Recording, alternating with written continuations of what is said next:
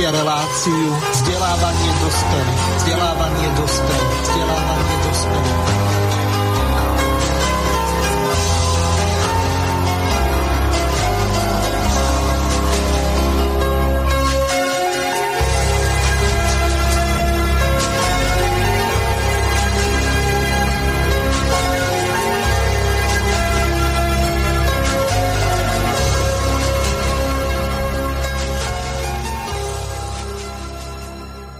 Vážení a milí poslucháči a poslucháčky, vítam vás pri počúvaní relácie vzdelávanie dospelých, respektíve pre dospelých, tak ako bolo v úvodnom džingli uvedené.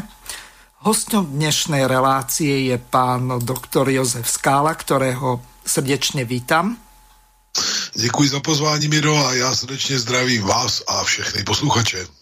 Ďakujem, takže úvodné formality máme za sebou. Samozrejme, ešte pripomeniem, že témou dnešnej vzdelávacej relácie je história sociálno-demokratickej eh, strany, alebo skôr sociálno-demokratických strán, najmä v Európe, z toho dôvodu, že akým si spôsobom sa tá história opakuje Niekto kedysi múdry povedal, že ten, kto sa nedokáže poučiť z histórie, je odsúdený tie isté chyby opakovať. A iní zás hovoria, že múdri sa učia na chybách iných, bežní ľudia na vlastných a hlupáci sa nenaučia ani na vlastných, takže neviem, ako je to vlastne v prípade sociálnej demokracie. Samozrejme, nie sme v pozícii, aby sme niekoho tu nazývali hlupákmi alebo nejako tak, ale e, zdá sa, že to, čo sa udialo povedzme v roku 1903 medzi e, disidentmi sociálnej demokracie niekde v Európe, e, ktorí v podstate sa rozdelili na dve frakcie, na bolševikov a menševikov, alebo prípade Československej sociálnej demokracie, tak e, takýto zlomový okamžik, ak si dobre pamätám, bol v roku 1921, kde sa rozdelili na sociálnych demokratov tzv. prozápadného typu a na e, bolševických komunistov. E, takže toto je taký tiež ďalší zlomový okamžik a podstate takmer po 100 rokoch sa slovenská sociálna demokracia ako smer sociálna demokracia rozdelila na Ficových, eh, nazveme to trošku pejoratívne Ficových bolševikov a Pelého menševikov, čiže eh, predposledný a posledný premiér si vytvorili svoje vlastné strany. Tým nemyslím tohto absolútne posledného premiéra, ktorým je Igor Matovič, ktorého drvivá väčšina ani za premiéra nepovažuje, skôr za niečo iné, ale na to nie sme tu. Takže e, keď sa vrátim k tomu, e, že čo sa vlastne dialo, tak na začiatku 20. storočia bol marxizmus v robotníckom hnutí značne rozšírený. Bol ideológiou takou, že v podstate v tom marxistickom tábore e, prebiehali rozličné prúdy, vytvárali sa rozličné frakcie, prebiehala veľmi kontroverzná diskusia, alebo skôr dišputy, to skoro ako v prípade reformácie, že bojovali proti sebe ideologicky nejaké e, tábory, ktoré si mysleli, že každá z tých e, skupín, frakcií alebo sekcií má svoju pravdu a snažili sa ju ostatným vnútiť. Ale Teraz e, budem veľmi rád, ak e, toto rozoberieme s našim dnešným hostom, doktorom Jozefom Skálom, kandidátom vied, ktorý je historik a v tejto problematike sa vynikajúco význá. Takže nech sa páči, e, Jozef, môžeme po tomto úvode prejsť na nejaký taký začiatok a ja mám tu aj pripravené nejaké tie ukážky,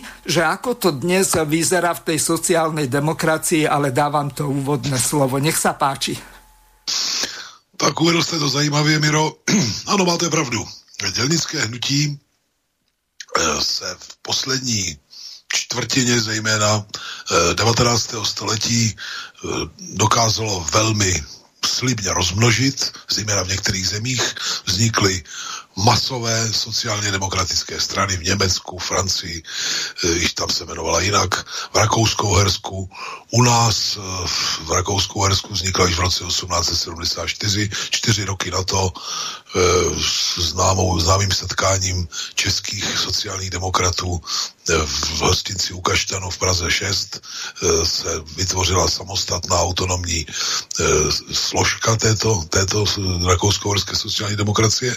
A máte pravdu, že dokud žili Marx a Engels, tak narůstal vliv marxismu v tomto proudu bych emancipačního hnutí na sklonku století po smrti Bedřicha Engelse zvedli hlavu lidé, jako byl Eduard Bernstein a později i Karl Kautsky, Van der Velde a další, Volmar.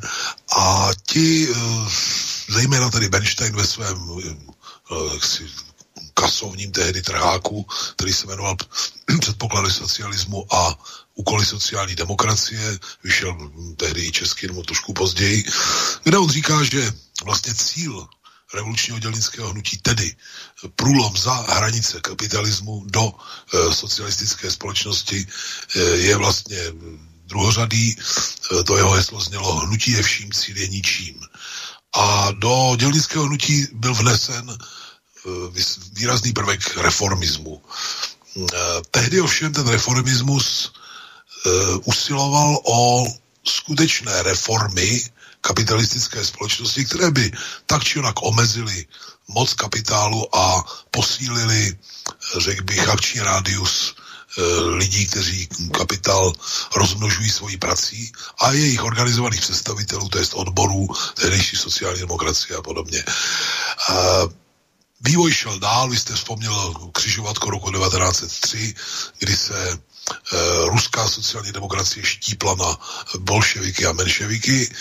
To mělo pak svoje ještě několik peripetí až do roku 1917, kdy proběhla v Rusku napřed eh, proti feudálním buržoazně demokratická revoluce v únoru a v říjnu eh, známá říjnová revoluce, průlom z kapitalismu do socialismu. Stejně se to štěpilo ještě v tehdejším dělnickém hnutí na evropském kontinentu jinde. Vzpomněl jste právem vývoj v Českoslovanské, jak se jmenovala sociální demokracii.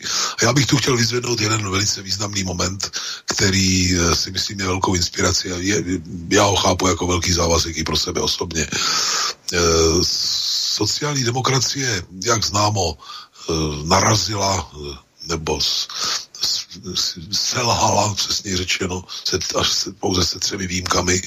Na Prahu první světové války, kdy po velice jednoznačných slibech na několika eh, kongresech druhé internacionály, že vyp- rozpoutali kapitál válku, e, sociálně demokratické strany se razantně postaví proti ní, tak s výjimkou Eh, poslanců ruských bolševiků v tehdejším kvazi parlamentu ruském, kteří za to, že nehlasovali pro válečné úvěry, eh, byli okamžitě posláni na Sibiř na, doživot, na, na doživotní chci, trest, eh, kromě bulharských těsňáků a Karla Liebknechta v německém parlamentu, v podstatě všude hlasovali pro válečné úvěry a tedy pro válku.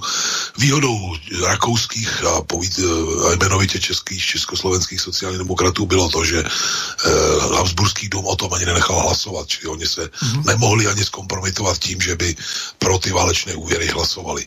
Ale já jsem možná zabil. Pán Skala, já jsem se vás chcel spýtať na jeden velmi zaujímavý termín, který se veľmi viaže na sociálnu demokraciu. Je to tzv. social šovinizmus. Vy ako historik by ste to v tejto súvislosti aj s tými úvermi, aj e, s podporou tých e, domácich vojenských štváčov, ktorí sa zapájali do tej e, prvej svetovej vojny, vedeli bližšie vysvetliť našim poslucháčom? Ano, sociálšovinismus byl pojem, který e, katapultovalo levé, radikální, revoluční křídlo tehdejší mezinárodní sociální demokracie. Velmi často užíval Lenin, ale samozřejmě i další představitelé bolševické strany.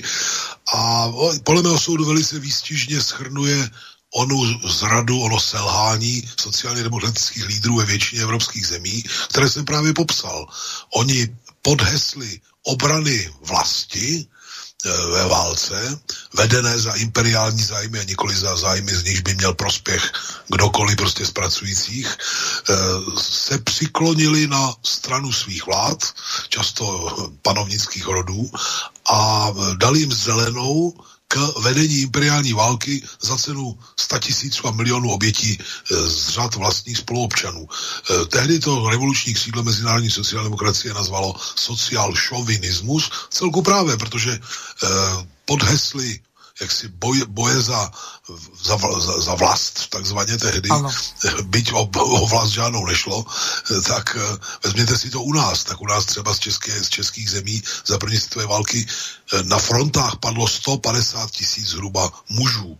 V zázemí eh, zemřelo hlady a jinými útrapami další 100 tisíce lidí.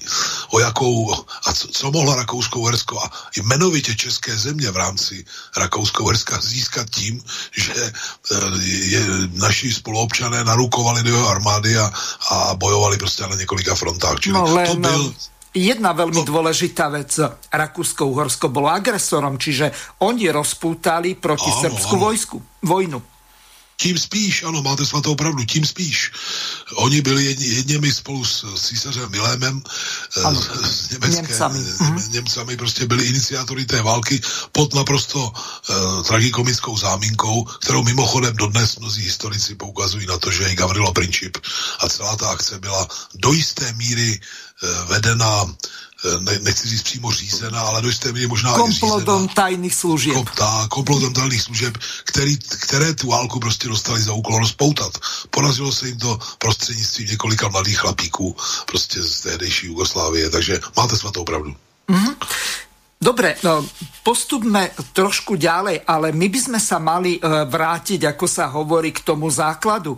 Ten e, základ bol vytvorený, tým myslím marxizmu, ak odmyslíme si tie e, staršie alebo rané práce Karla Marxa, tak komunistickým manifestom z roku 1848 ten stanovil určité mantinely, určité ciele, ktorým, ku ktorým sa mala v podstate dostať v tom vývoji robotnícka trieda ona mala prejsť nejakou e, tou emancipáciou, e, to znamená oslobodením sa od toho vykoristovania zo strany či už domácich kapitalistov, tzv. buržoázie, ktorá bola vlastnícka, ktorá vlastnila tie podniky a potom aj e, tej svetovej buržoázie, či to nazveme imperialistické alebo akokoľvek, to je už eh, vecou eh, názoru.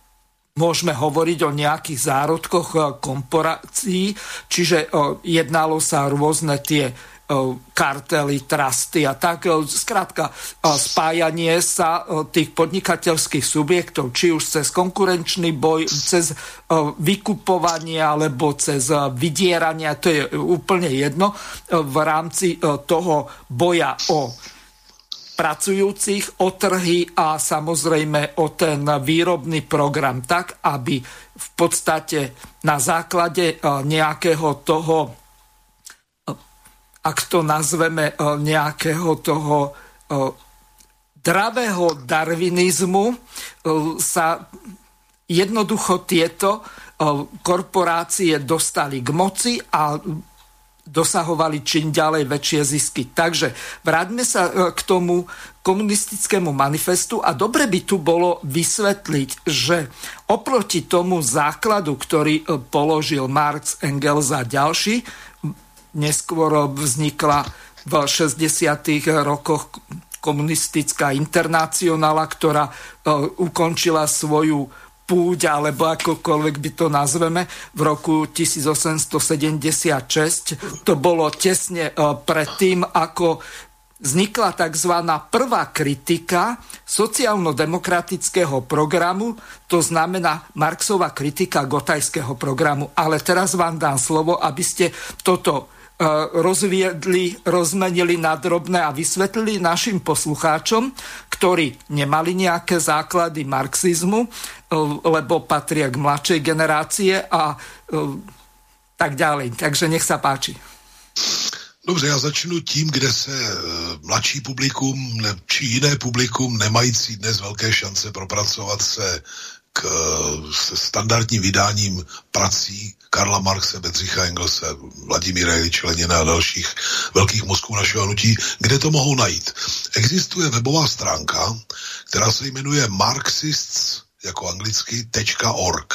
Mm-hmm. Na tu, když si kdokoliv klikne, tak eh, se tam postupně propracuje i k jazykovým mutacím a Česka nevím, jak slovenská, to jsem nestačil. A jo, slovenská verzia je tam. Výborně, vý, výborně. Sice je, jsou tam nějaké problémy s gramatikou, hlavně s tými znakmi, které máme my type, typické také š, šč, neviem ešte čo, ž, a, tak e, tam väčšinou povedzme aj ť a ďalšie ďoťňele, tak tam sú problémy s tým, ale ono je to v podstate čitateľné, hlavne pri názvoch, tak vznikajú tam takéto problémy, ale keď sa tomu čitateľovi jedná o tú podstatu, tak to určite prepáči tým, ktorí to publikovali. Díky za, díky za doplnění, tohle jsem nevěděl. Pokud je o tu českou mutaci, tam podle mého soudu ani ty problémy nejsou. E, ta skupina, musím si před nimi poklonit e, znovu i zde, která si s tím dala tu gigantickou práci, až tam nejde jenom o to oskenovat ty spisy, ale ještě to naformátovat, to, že když se to oskenuje, tak to, tak to je takové často nakřivo a podobně. Dali si s tím práci a je to velice solidní sbírka základních textů, řekl bych, e, Marxe, Engelse, Lenina a dalších. Jsou tam pochopitelně i spisy uh, jiných, jiných uh, významných marxistických autorů, i některé dokumenty. A uh, takže to je k tomu, kde by to našli.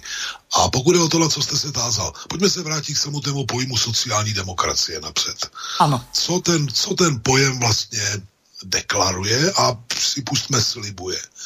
Slibuje, že bude bojovat za demokracii, která se nezastaví před sférou sociálních vztahů že to nebude pouze procedurální politická demokracie, jestli budou volby a jaké budou, uh, jaké budou hranice pro vstup do parlamentu a jak, jak bude, jaké bude mít pravomoci legislativa vůči exekutivě a podobně a kdo bude mít volební právo a teda a teda, ale že demokracie vstoupí i do sféry sociálních vztahů. Sociální demokracie vznikla později než komunistický manifest. Správně jste na to upozornil eh, někdy v 60, teprve v roce 1869, tedy řekněme kolik, 30, ne 21 rok po vydání, po prvním vydání komunistického manifestu, vznikla německá sociální demokracie.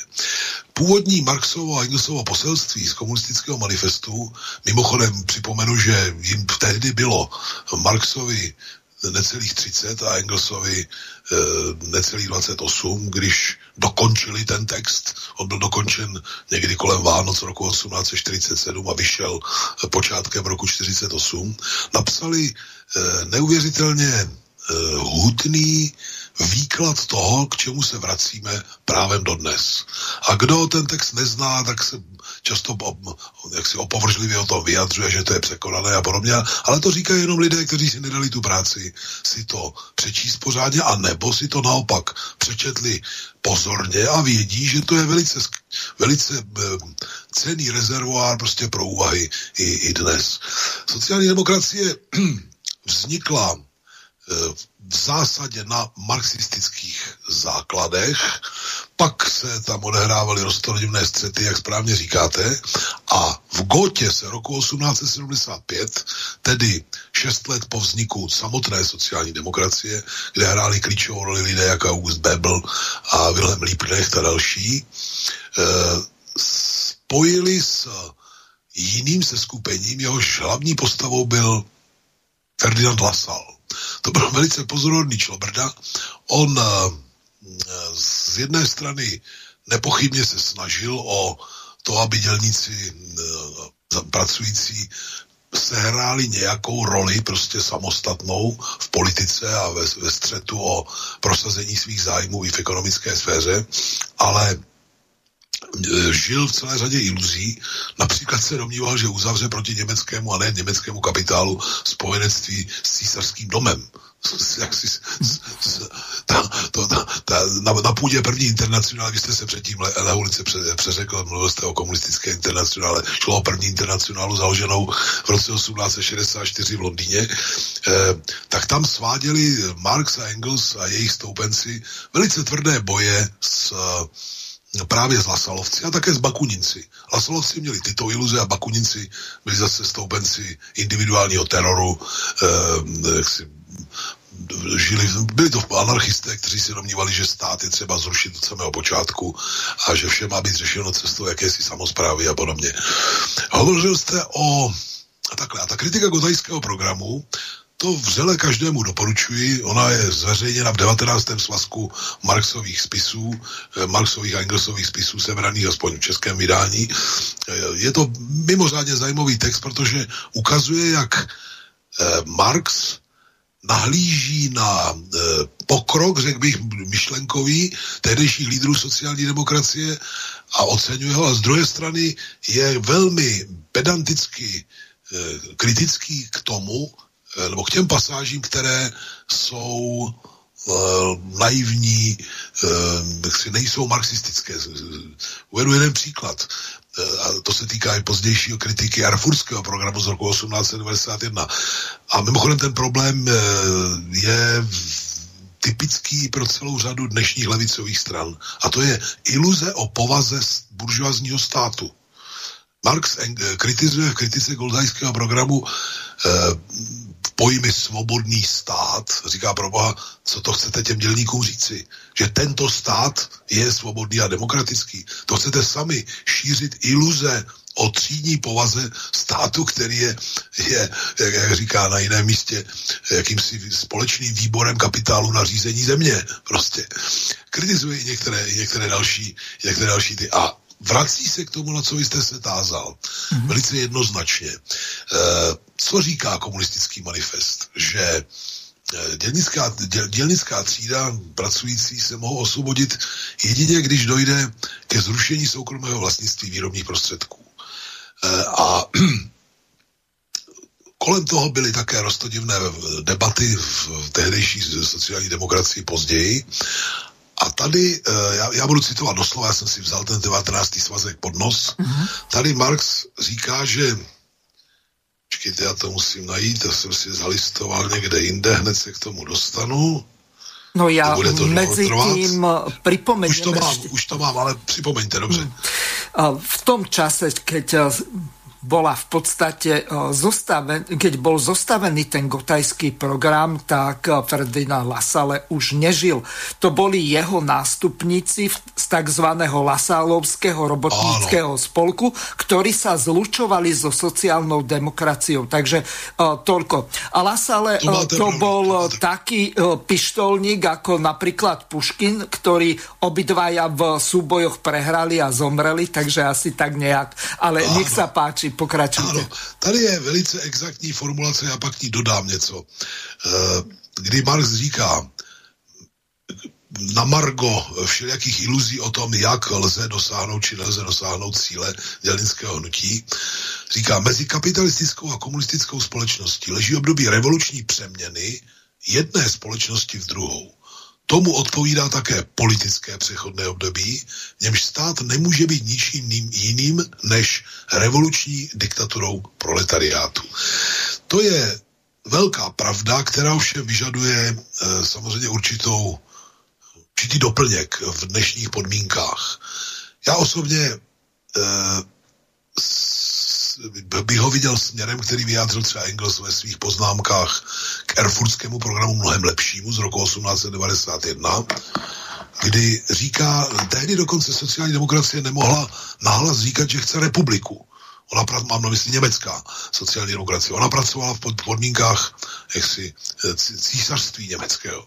A on říká, nemůžete-li dokonce říci ani toto, pak trvejte na tom, že vaším cílem je eh, moc v rukou prostě pracujícího lidu. Moc v rukou pracujícího lidu. Eh, něco, něco podobného musíme říkat dnes a já dodám proč. kdo je marxista, tak rozumí velmi dobře pojmu diktatura proletariátu.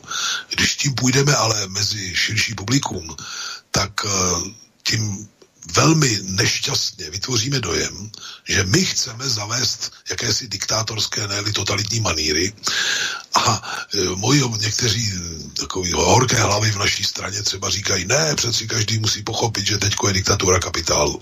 Já říkám, no to chápeme my. My víme, že dnešní doba je samoděržavým kapitálu, který určuje, rozhoduje téměř o všem. A o to víc ještě kapitál nadnárodní, zahraniční a tak dále, což je pro naši zemi ještě horší. Ale e, i lidé, většina lidí, kteří e, jsou velmi naštvaní na to, či ono v dnešních poměrech, tak se domnívají, že to jsou demokratické poměry. Sice špatné, ale pořád demokratické. A oni formálně v řadě směrů stále demokratické jsou. A malinko připustme i reálně. A, a chce, chcete-li vyrazit mezi lidi, kteří jsou takto nalomeni názorově, a říkat jim, že my chceme nějakou diktaturu, tak, tak, tak bychom byli blázni. No nejde o nějaké diktátorské metody, že musí někoho potlačovat, zavírat a já nevím co. Nám jde o to, aby když jednou se podaří průlom za hranice kapitalismu a podaří se dosáhnout ze společenštění klíčových výrobních prostředků, tak eh, musí existovat i politická moc, která bude dost silná na to, aby nepřipustila restauraci. Aby lidé, kteří budou riskovat možná někdy znovu i svoje životy, minimálně prostě ekonomické postavení a tak dále, a půjdou do střetu o to zda půjdeme za hranice kapitalismu nebo ne. A pak by, se, pak, pak by vznikla moc státní, která by eh, v podstatě umožní, ne, nechala zelenou tomu, že zase přijde nějaký Václav Havel a jeho kumpáni, těm to zase někdo koupí ze zahraničí a oni prostě si takzvaně koupí volby a, a, a zmocní se politické moci. Tak to samozřejmě možné není. Ale že, že by se tomu muselo říkat diktatura a navíc proletariátu, to je další problém. ano, dneska je fakticky proletarizována drtivá většina eh, ekonomicky, aktivní, ekonomicky aktivní populace. Ale za proletáře se považuje menší část těch všech, o nich je řeč, než tomu bylo kdykoliv v minulosti. Takže oba pojmy diktatura a proletariátu zní minimálně málo srozumitelně dnešnímu publiku a mohli by dokonce vést k naprosto ne, nechtěným a nežádoucím a kontraproduktivním důsledkům. Jde o to, aby politická moc byla dostatečně silná, aby se ubránila proti restauraci, řekl bych, eh, kapitalismu. V tom tkví eh, podstata toho, eh, živá aktuální podstata toho, co Marx napsal v kritice gotajského programu. Výborne ste to povedali, ja ešte to trošku doplním, aby našim poslucháčom, ktorí sa rozhodnú napríklad prečítať si Marxové dielo, ktoré má názov Občianská vojna vo Francúzsku alebo Občianská válka ve Francii. To je vynikajúce čítanie, aby pochopili, čo je to vlastne tá diktatúra toho proletariátu. Tá Marx veľmi jasne analizuje v roku 1872, čo sa stalo pred pár mesiacmi v Paríži, kde tí tzv. komunárdi v ozbrojení v podstate robotníci, tak na krátke obdobie, na pár mesiacov prebrali moc v krajine, respektíve minimálne v tom Paríži a okolí. No a e, za pomoci e, v podstate e, pruského kráľa alebo cisára, lepšie povedané, tak oni tú vojnu nakoniec prehrali z toho dôvodu, že tá domáca buržázia kolaborovala so zahraničím a prijali také ultimatívne podmienky porážky Francúzska, že to malo nedozierne následky. A oni v podstate donútili tých eh, robotníkov, aby boli eh, pre, porazení. To je niečo také, ako keby si napríklad Tiso pozval, aby eh, ho partizáni nezavesili tak, ako napríklad Mussolini ho niekde na kandeláber a dokonca dolu nohami, tak si pozval nemecký Wehrmacht, čo ja viem, Edelweiss, Gestapo a ďalšie tie špeciálne jednotky, ktoré tu robili čistky. Čiže Vždy, keď niekto nedokáže v krajine udržať svoju moc, tak sa obráti na svojho spojenca v zahraničí a tým pádom v úvodzovkách zjedná poriadok v štáte v svoj prospech. Ale ešte raz opakujem, občianská vojna vo Francúzsku, vynikajúce dielo od Karla Marxa, kde skutočne nájdeme to, akým spôsobom sa vlastne urobila tá diktatúra Jak? toho proletariatu, ešte dokončím. A tam sa v podstate jednalo o to, že oni urobili veľmi e, dobré veci. V podstate zrovnali platy e, tých vysokých úradníkov na úroveň robotníckých platov, čiže tí, ktorí e, nechceli za bežný priemerný plat robotnícky pracovať, tak mohli slobodne odísť, nikto ich nemusel vyhadzovať, len spri, e, stratili tie všetky privilégie a všetko ostatné.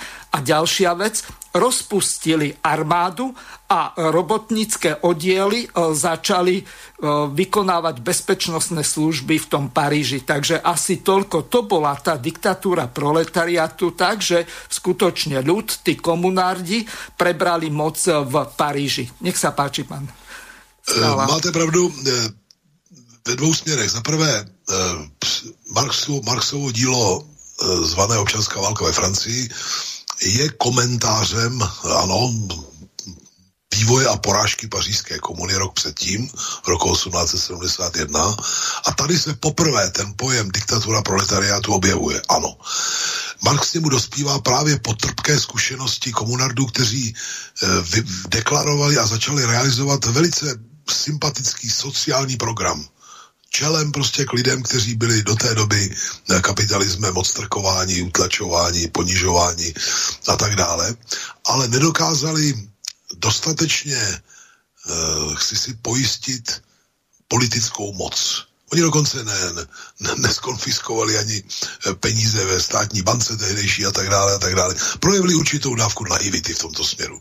A Marx to tam prostě říká. Já bych tomu rád dodal ještě jeden moment. Uh-huh. Proč není dobré dnes hovořit o diktatuře proletariátu?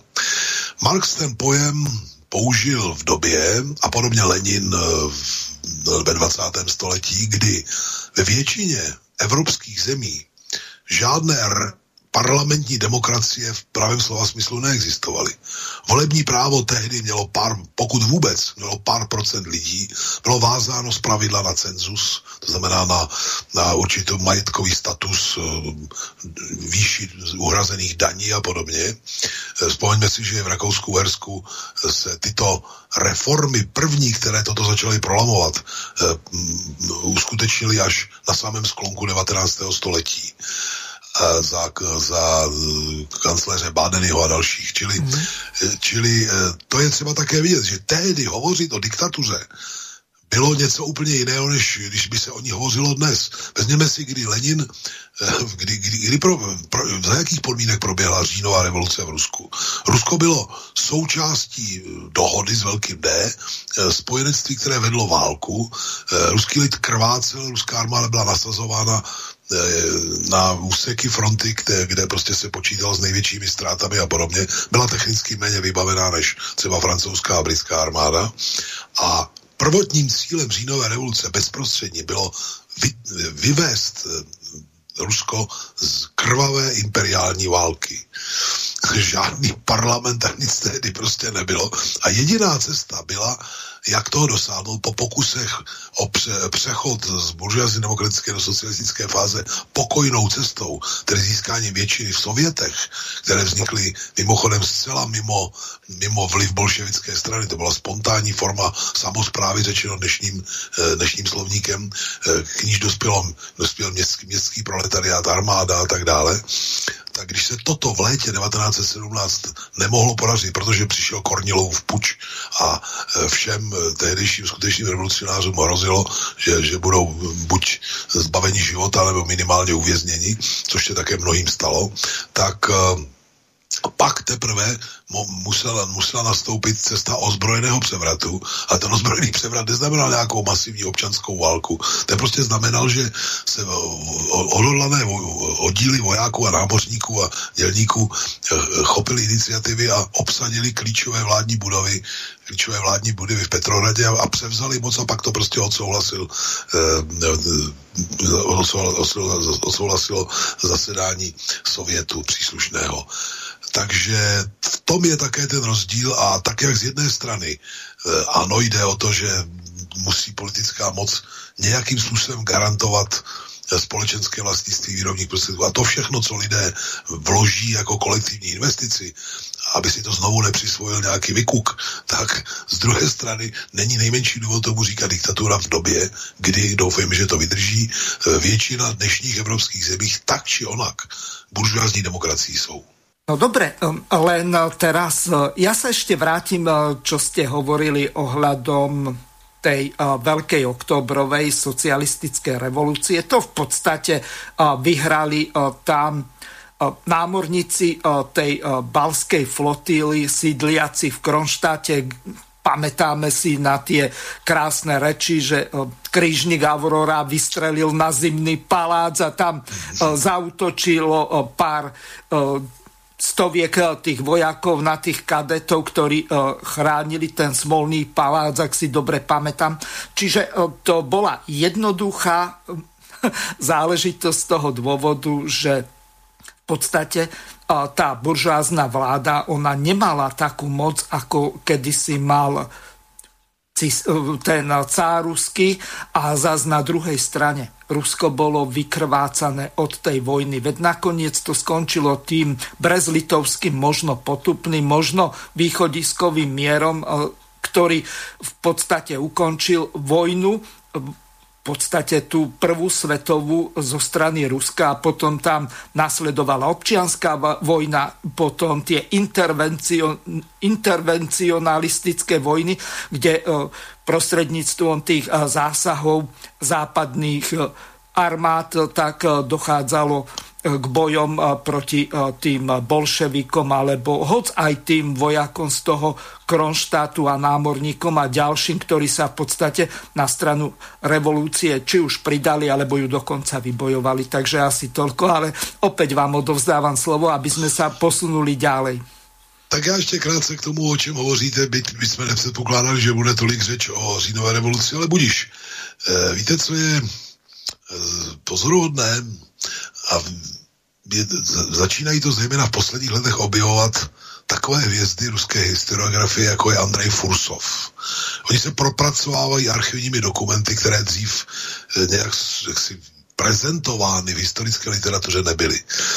E, vedení bolševické strany, a v tom sehrál mimochodem mimořádnou úlohu Josef Stalin, se dokázalo v průběhu první světové války a zejména jaksi v tom klíčovém roce 17 propracovat velice nablízko některým klíčovým představitelům e, ruské armády. E, tito strategicky uvažující lidé v, ruském, v ruských vojenských špičkách věděli, že pokračovat dál tak, jak to carský režim vedl, by skončilo přesně cílem nebo naplněním cílů zahraničních imperialistických mocností. Tedy Rusko by válku prohrálo, eh, bylo by rozparcelováno na několik kousků fakticky, každý z nich by ovládal některá ze západních prostě mocností a i tito důstojníci pochopili, že jedinou politickou silou, která je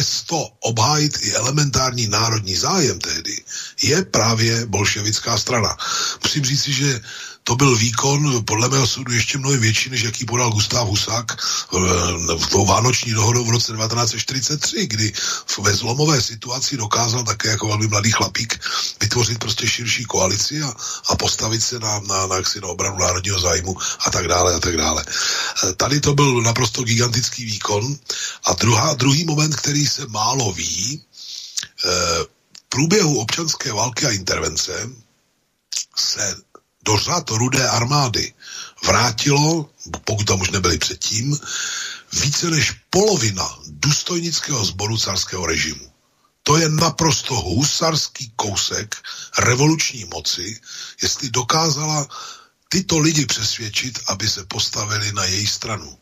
E, skutečně zkuste se nad tím zamyslet. Ti lidé bojovali roky prostě na úplně, na, na úplně jiné straně a najednou je nový režim, který říká otevřeně, že směřuje k socialismu a tak dále, dokáže získat pro, pro prostě aktivní angažma.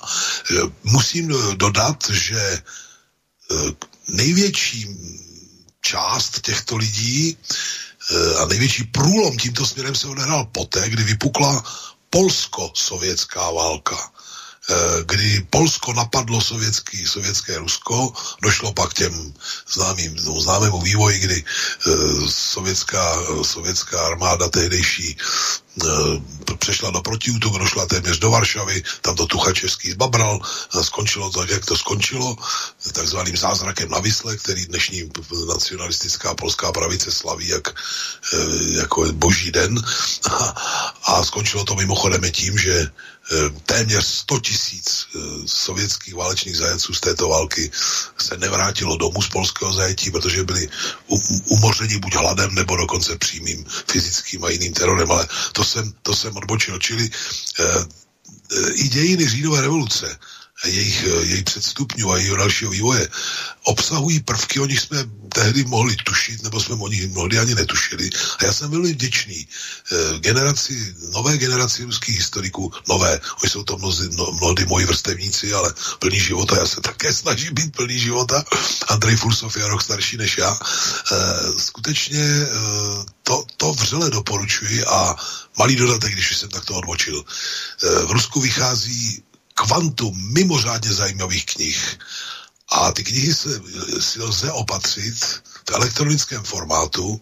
Já je kupuji z pravidla za v průměru 90 českých korun za titul. A ta, ten titul má třeba 500 stránek. Vřele doporučuji každému, kdo si chce rozšířit poznání, protože tato generace ruských historiků už ne, nemá svázané ruce eh, jaksi tou tím zadáním eh, tehdejších stranických struktur a státních, žel v posledních desetiletích sta, stranických a státních struktur typu Chruščova a i některých lidí kolem Brežněva a hlavně potom Gorbačova, které e, smysl i základní fakta e, ruských či sovětských dějin ve 20. století obrátili z nohama.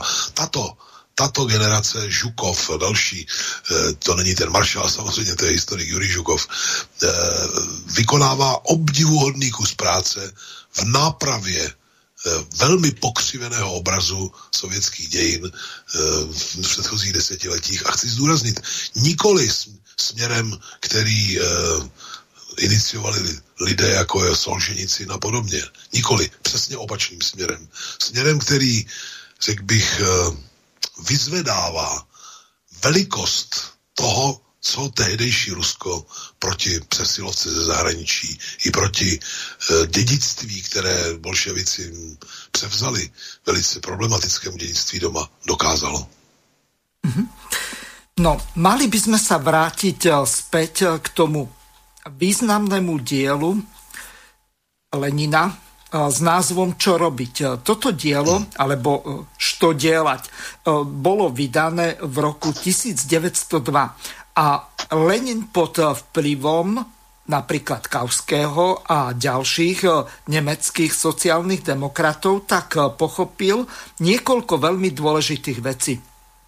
Že robotníci sami o sebe nie sú schopní prebrať ten štát za prvé neboli natoľko vzdelaní, aby ho dokázali e, riadiť. E, na druhej strane boli veľmi roztrieštení e, z toho dôvodu, že k rôznym frakciám sa pridávali a niektorí boli organizovaní zás cez rôzne tie odborové organizácie, ktoré medzi sebou súperili a ešte tam bola jedna veľmi dôležitá vec bola, tá spočívala v tom, že v podstate ten proletariat, on bol veľmi v, napríklad v Rusku, veľmi málo početný.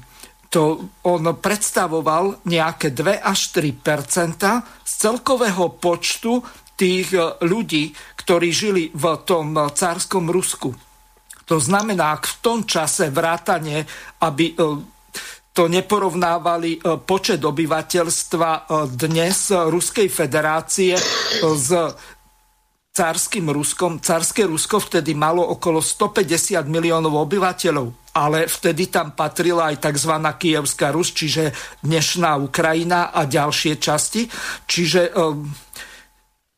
keď eh, teraz tu zoberieme, že Ruská federácia má nejakých 145 eh, miliónov obyvateľov, tak eh, vyzeralo by to tak, že ten úbytok obyvateľstva bol asi na úrovni jednej Slovenskej republiky, ktorá má zhruba 5 miliónov. No, ale aby sme sa dostali k tomu podstatnému, to spočíva, že tí robotníci podľa Lenina neboli schopní vybojovať tú revolúciu svojimi vlastnými silami, neboli uvedomeli, neboli natoľko vzdelaní a zas na druhej strane Lenin na základe toho, aký bol vývoj napríklad v Nemecku, pochopil, že je potrebná akási politická strana, ktorá ich povedie. A toto by bolo dobré vysvetliť, že ono to v podstate bol odklon od toho, čo hlásal napríklad Marx alebo Engels.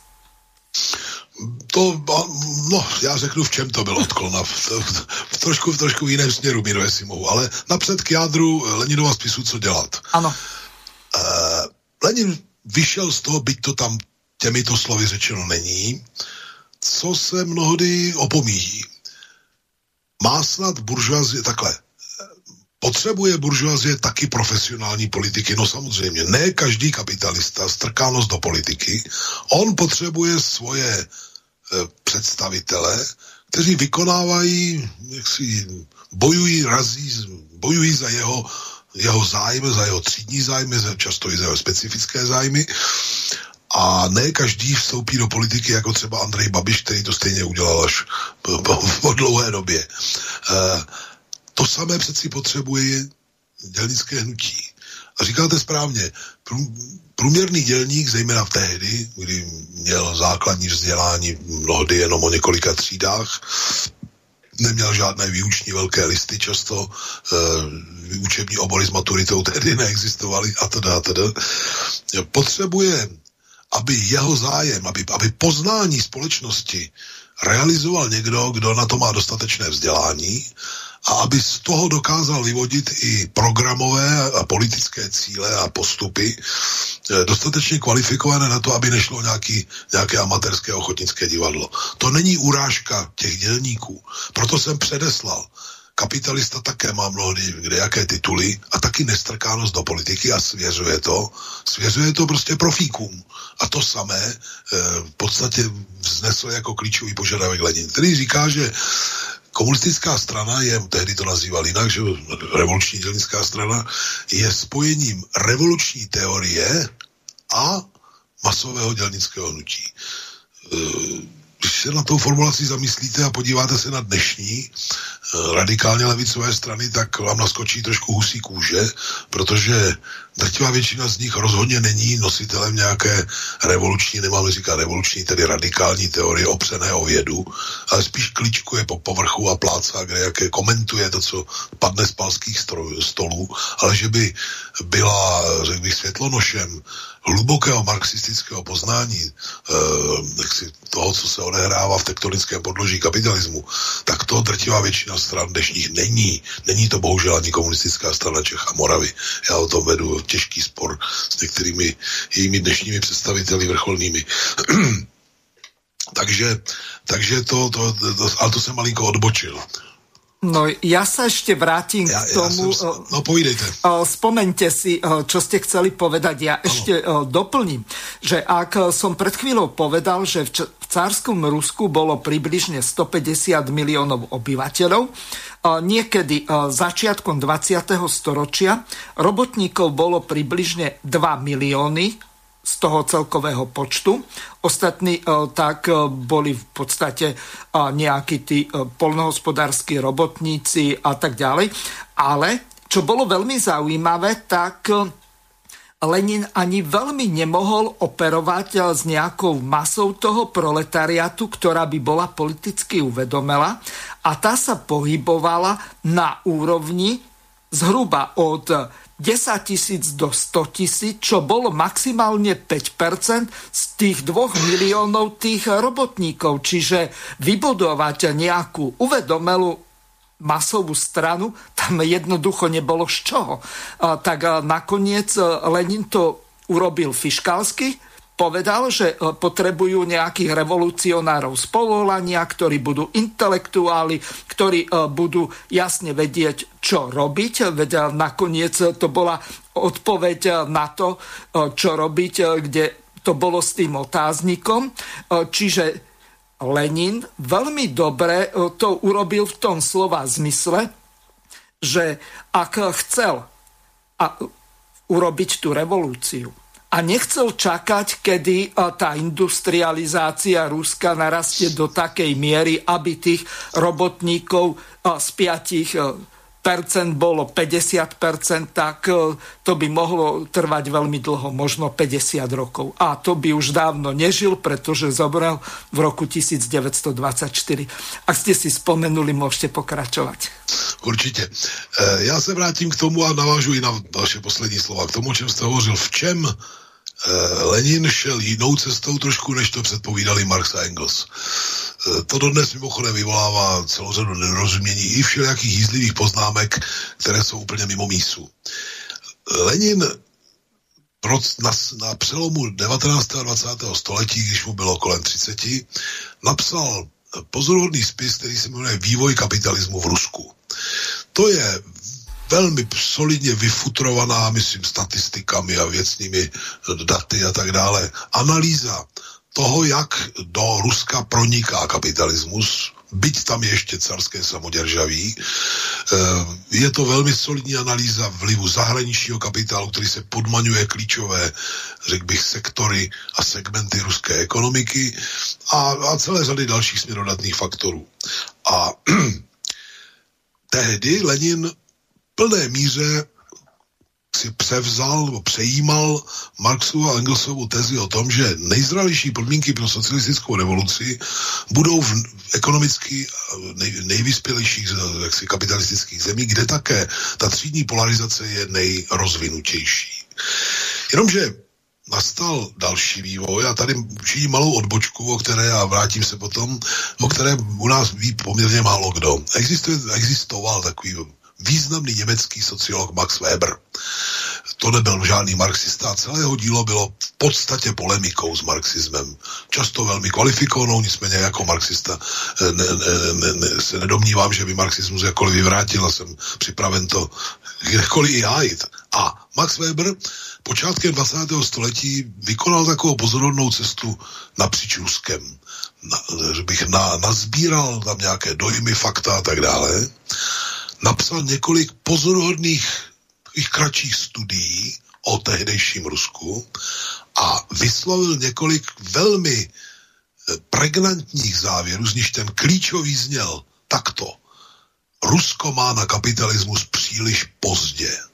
Vysvětlím potom, Co, co, co tím bylo míněno. A Lenin v průběhu první ruské revoluce v letech 1905 až 1907 pochopil, že masou, která život mu to ukázal, že masou, která je uvedena do pohybu, je, e, jsou miliony venkovských eh, rolníků. Rolníků všeho druhu. Zejména prostě těch, kteří jsou odkázáni na práci pro jiné. E, I maloburžoazie, která malé políčko, něco si vypěstoval sám, něco musel někde odpracovat a tak dále. Bylo po Stolipinově, nebo přišla pak Stolipinová reforma a tak dále. To bychom se zdržovali, to, když, když bude třeba, jak se k tomu vrátíme. A Lenin pochopil, že dvě věci. Za prvé, že Rusko musí před tím kapitalismem utéci dopředu. Že nemůže čekat, až to, to, co tvrdil v tom vývoji kapitalismu v Rusku eh, z konce, z přelomu 19. a 20. století, že, že, že, že je třeba počkat, až se plně rozvinou rozpory kapitalismu i v Rusku a potom teprve je možné prostě směřovat k socialismu. A on pochopil, že tomu tak není, protože kapitalismus se rozvíjí velmi nerovnoměrně, ze zemí, jako je Rusko, si vytváří svoje závislé periférie, z nich cucá smetanu a přenáší na ně jenom řekl bych, eh, svoje zápory a, a jak si já omlouvám se, dluhy, dluhy a, a všechno prostě ten veškerý odpad, když to zkrátím, a že před kapitalismem je třeba v Rusku utéci dopředu. E, někdo říká, že to je v rozporu s Marxem. Není. Marx si dopisoval, vrátím se trošku, Marx si dopisoval eh, s, eh, řekl bych, s osvícenou inteligencí ruskou, eh, s několika představiteli, s Danielsonem a s dalšími. A jednoho to tak inspirovalo, když zjistil, jak to tam prostě běží, se dokonce začal učit rusky, to málo kdo ví, aby mohl studovat ruské statistiky a různé zprávy e, guberniálních, e, řekl bych, úředníků, které schrnovaly sociálně, ekonomické a jiné problémy, často velice pozoruhodně. A v korespondenci s jedním z těchto ruských intelektuálů, když se ho zeptal, jestli ruská občina může být základem přechodu k socialismu, který mine v podstatě kapitalismus, Lenin odpověděl ano, to je možné za předpokladu, že ten průlom za hranice kapitalismu eh, povede vyspělá eh, si revoluční strana, která bude mít dostatečné pozice mezi ruským proletariátem. A to přesně byla taktika, kterou zvolil Lenin. On dokázal překopat, eh, řekl bych, postup bolševické strany pro specifické podmínky v Rusku a dokázal, když to zkrátím, utéci před kapitalismem dopředu v zemi, kde proto papírově jakoby nebyly, nebyly podmínky. To je gigantický výkon teoretický a samozřejmě i praktický. Eh, dodnes někteří mudrci říkají, že v Rusku proběhla revoluce předčasně a že eh, to tím všechno pokazili a takové prostě řeči. Eh, to může psát pouze člověk nebo říkat, který tomu rozumí jako koza Petrželi. Co by se stalo s Ruskem, kdyby se do čela v té na té křižovatce roku 17 nepostavili bolševici. No, už jsem to z části řekl. Rusko by se stalo jakýmsi velkým Kuwaitem e, zahraničního kapitálu e, s tím, že dopady v Rusku při jeho klimatických podmínkách, včetně krutých mrazů a tak dále, při jeho velmi specifických agrárních podmínkách, kdy v Rusku sezóna jak si, kdy můžete vypěstovat a sklidit, je nepoměrně kratší než, než eh, třeba u nás, na, na tož pak někde v Americe, v, v Texasu a podobně, mm. tak uh, tam to vyžadovalo prostě úplně jiný přístup toho kolektivní vlastnictví občinové. Ne náhodou se tam zachovalo, ani Stolipinová reforma ho nedokázala nějak výrozně rozbořit. A Lenin v podstatě navázal na to, co ten Marx napsal někdy počátkem 70. let v korespondenci s eh, ruskou, s ruskou inteligencí a provedl husarský kousek, nad kterým opravdu se nad tím zamyslíte. Vy jste správně připomínal, že dělníků par excellence bylo pár milionů zemi. On přesto, Lenin, dokázal eh, se opřít o většinovou společnost a víme, jak první dekret byl dekret o míru, vytáhl Rusko z války, to okamžitě ocenila drtivá většina e, ruské veřejnosti a zároveň druhý dekret byl jaký? Dekret o půdě. Ano. Rolníci přišli najednou k výrobnímu prostředku, který to, k mému klí, klíčovému výrobnímu prostředku, kterým byl do té doby upírán pod různými záminkami. Nemuseli splácet žádné dluhy za to, jako předtím, co spláceli prostě velkými penězi. Nemuseli odpracovávat kulaku nic. Najednou měli možnost pracovat na svém. Či on se opřel o tuto masu a, a můžeme pokračovat pak na specifičtější důsledky. No e, takto, pán Skala. Já připomeniem našim poslucháčom, že momentálně je už hodina relácie za nami a vy máte možnosť v druhej časti, tak ako v tom úvodnom jingli bolo povedané, volať na číslo plus 421 910 473 440 alebo zo Slovenska 0910 473 440. Môžete využiť aj aplikácie, povedzme Signál, WhatsApp alebo Viber.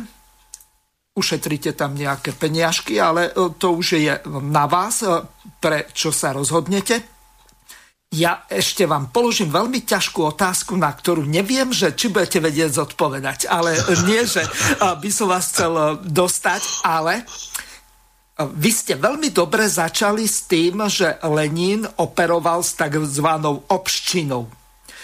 To znamená, alebo u nás my máme jednu takú reláciu, ako ďalej a tam kolega Bula rozoberá tento systém, ktorý bol praslovanský, ale v podstate on sa dostával postupne ďalej Veľmi dobrú prácu o tomto napísal Peter Kropotkin, ktorá je dokonca v roku 1921 bola preložená aj do češtiny a v Prahe vydaná.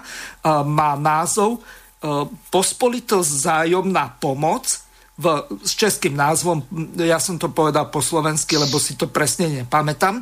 Vynikajúca kniha, je to zoskenované z toho originálu, takže e, pokiaľ by niekto mal záujem si to prečítať, tak e, je to vynikajúca kniha, kde v podstate Peter Kropotkin prišiel na to, ako ideologicky rozložiť tzv. social darwinizmus. To znamená to, že e, ten e, systém tých e, ľudí, ktorí sú v podstate vychovaní podľa toho sociáldarvinizmu ako šelmy. To znamená, že ten, ktorý je silnejší, tak vykoristuje toho slabšieho, donúti ho robiť, e, robí mu také podmienky, e, že to skôr vyzerá ako medzi tými hienami, nie e, medzi psami, kojotými Eh, hienovitými, eh, lebo eh, tam je veľký rozdiel medzi nimi, lebo ten sociálny systém medzi tými šelmami, toto popisuje napríklad Peter Kropotkin, je taký, že napríklad tie hieny, tam, ktorá je najväčšia, tak tá si uchvatne a ostatným nedá. To znamená, tie slabšie môžu ohrízať koštiale, alebo ak im niečo vôbec zvýši.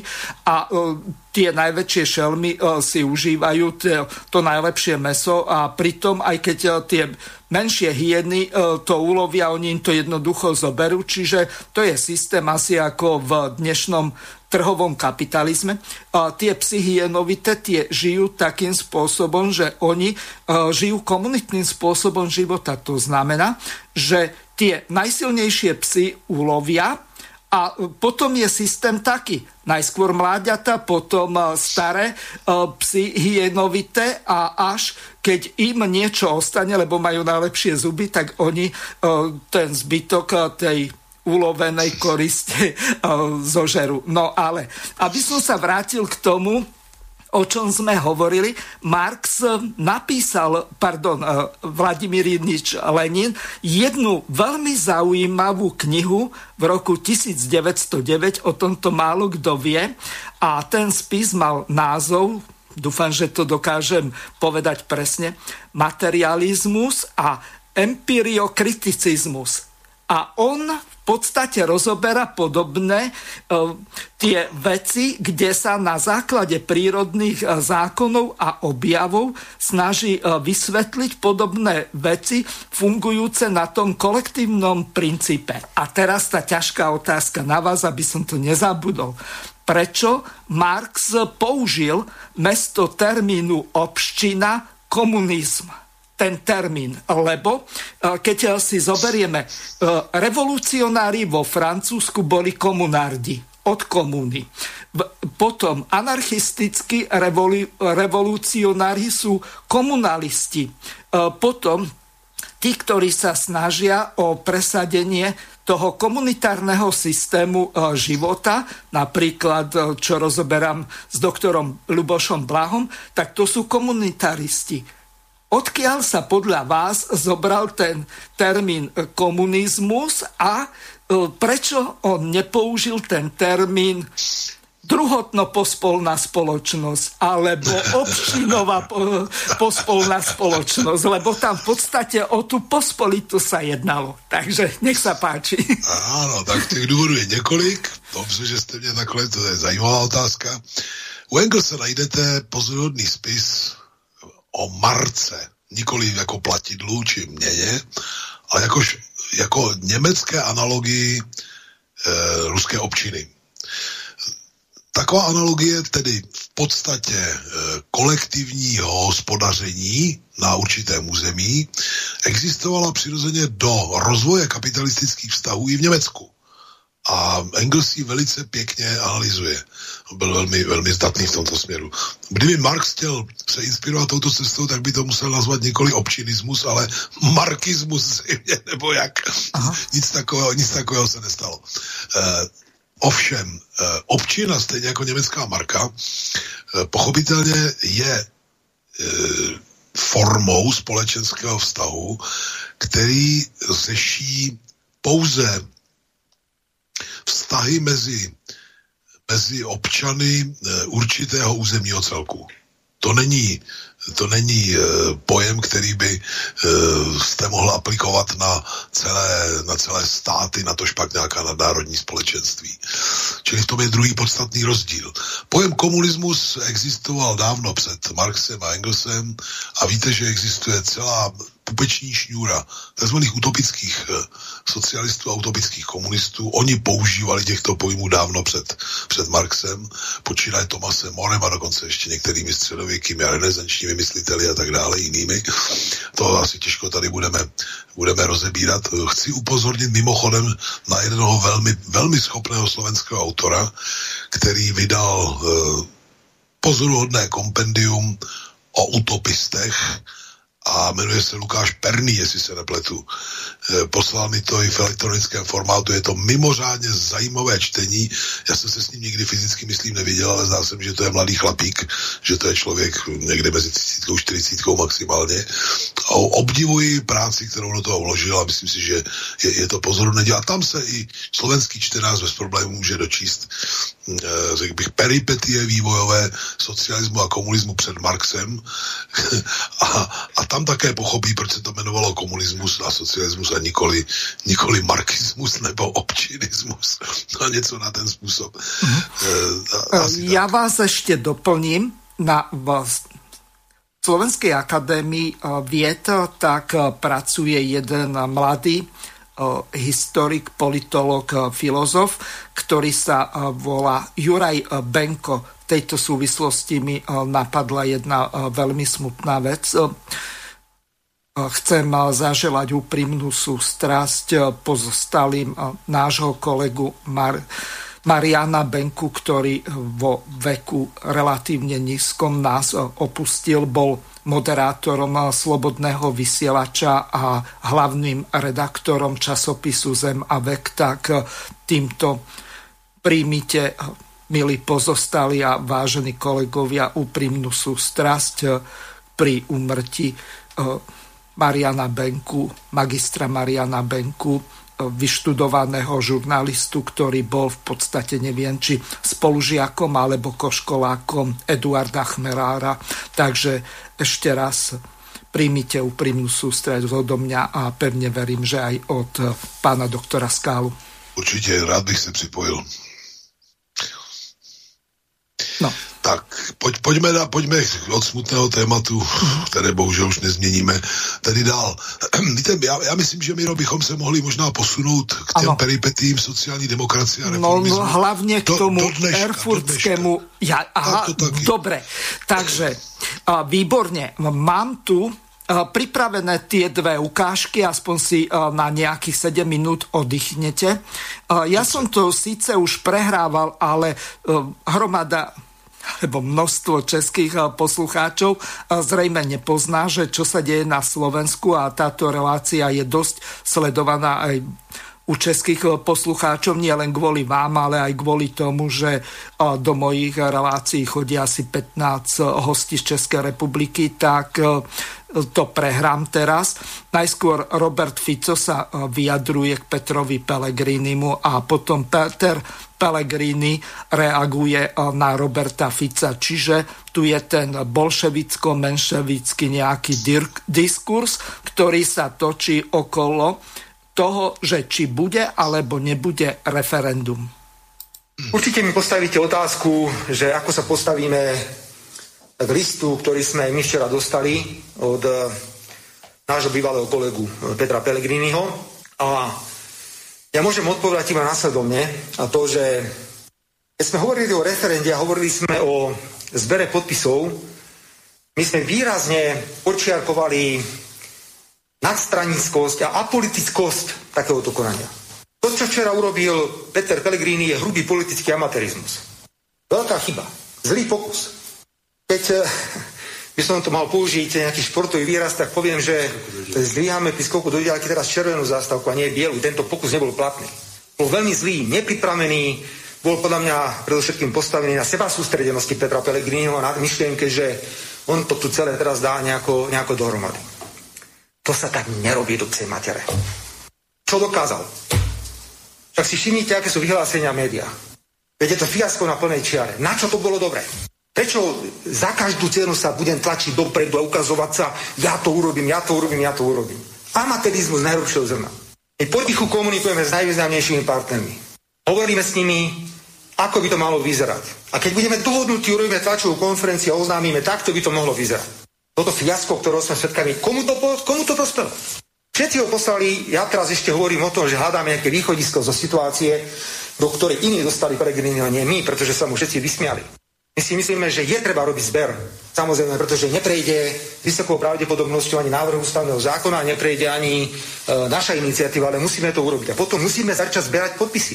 Ale nie je tak, že bude to lídrovať nejaká strana. Ani my to nechceme lídrovať. Nechceme byť na čele toho. Politické strany musia použiť svoje štruktúry politické, svojich politikov, aby podporili takéto referendum. Aby sme vybrali z našich rozpočtov, ktoré máme finančné zdroje a zaplatili dobrú kampaň. Ale na čele toho všetkého musí byť nejaký výbor, ktorý bude mať totálne nadstranickú polohu. Tam ani nemajú čo veľkí politici robiť. Ani ja, ani Pelegrini, ani Danko. Tam nemá kto čo robiť v takomto výbore. To musia byť organizácie, ktoré sú mimo politického sektora. Máme tu celý rád organizácií, ktoré sú nahnevané na vládu od polovníkov, držiteľov zbraní. No nájdete jednoducho dnes stá tisíce ľudí, ktorí majú čo tejto vláde povedať. S týmito potichu hovoríme, bavíme sa a pripravujeme to, ale zdá sa, že pokus, o ktorý sa pokúsil včera Peter Pellegrini, dopadol pre neho ako neplatný pokus. Takto sa to jednoducho nerobí. Smer sociálna demokracia je za čo najrychlejší zber podpisov. Za čo najrychlejší. Ale musí byť zaštítený petičným výborom, ktorý vznikne apoliticky, nadstranícky, a politické strany ho budú iba podporovať a poskytneme aj primeranú finančnú pomoc.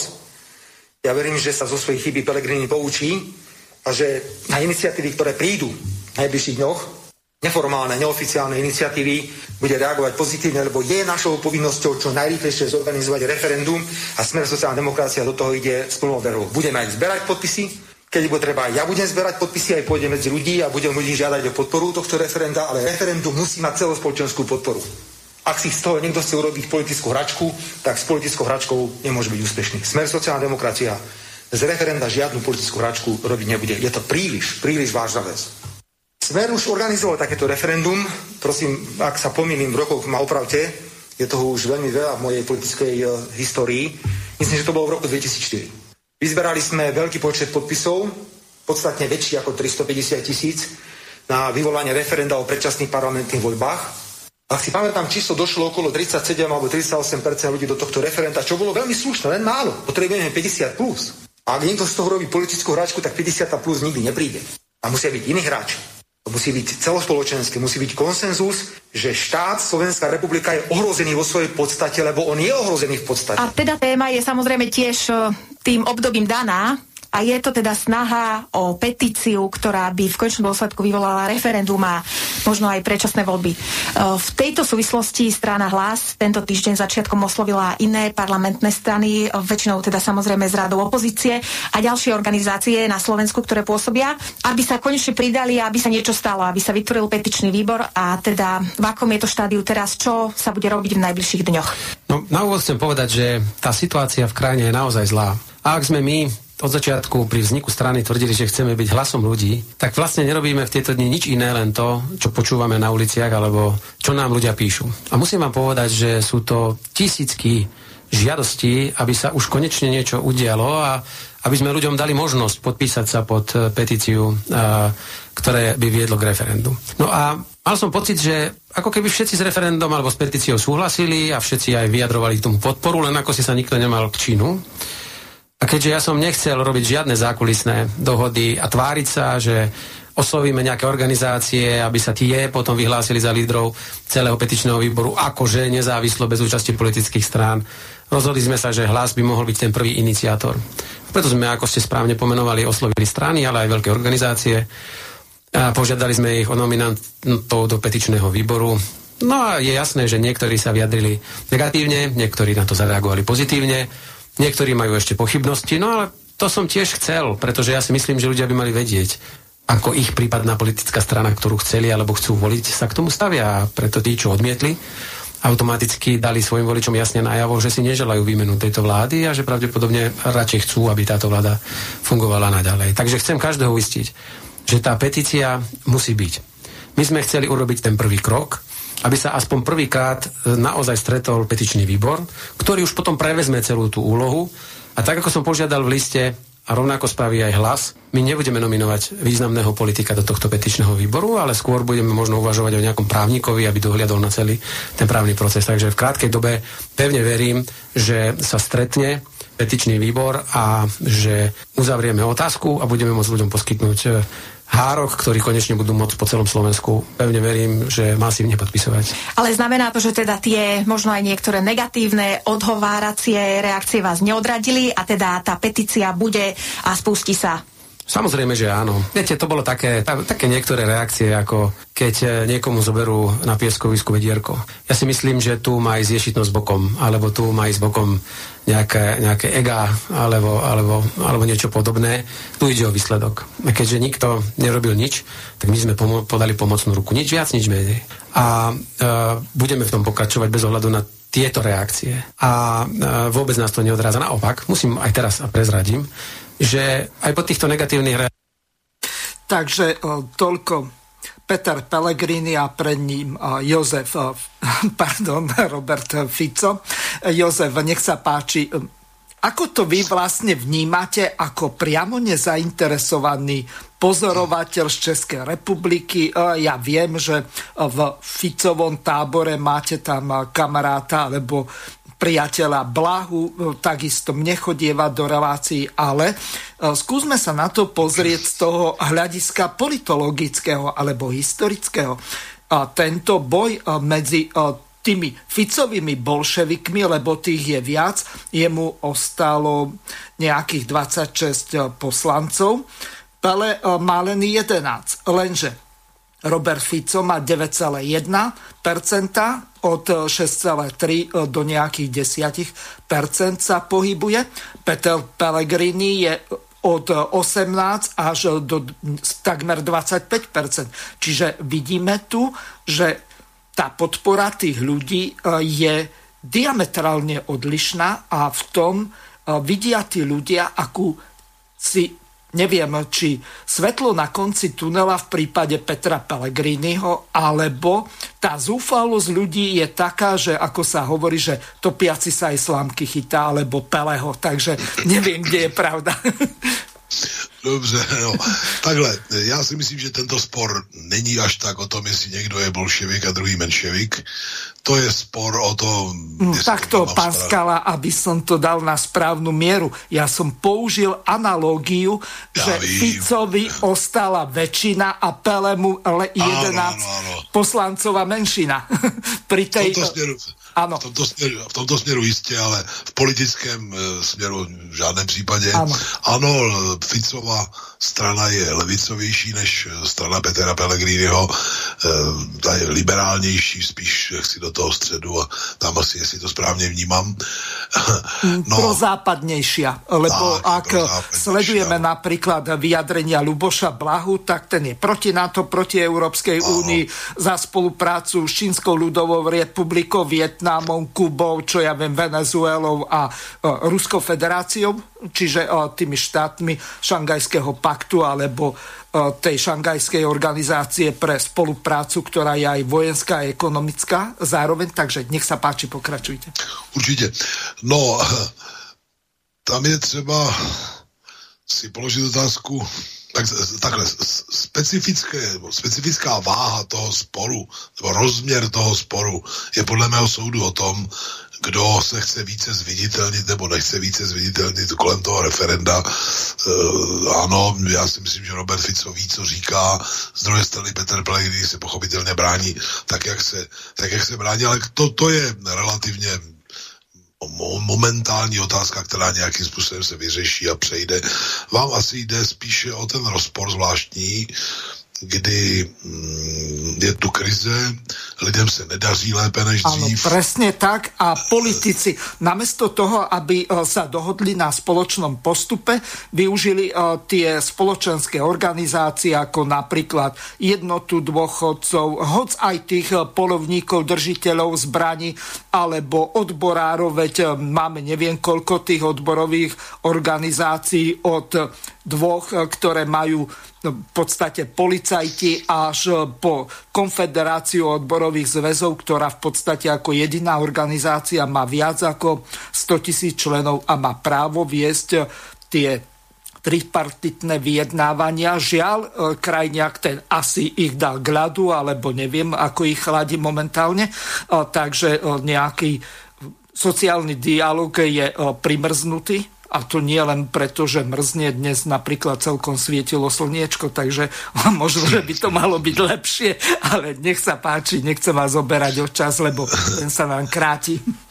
Ano, no, e, já se vrátím k té myšlence o krizi. E, je mimo jakoukoliv pochybnost, že v následujících měsících a letech si ta krize přijde i pro lidi, kteří o tom netuší existenční, sociální a další problémy e, budou expandovat teritoriálně do, i do hloubky a tak dále. Lidé budou potřebovat nějakou alternativu. E, při vší úctě k tomu, že hovořím o jiné zemi, dneska už to není Československo, nebo součást Československa, tak ano, Matovičová vláda musel by se stát zázrak, kdyby nějaký problém Slovenska vyřešila.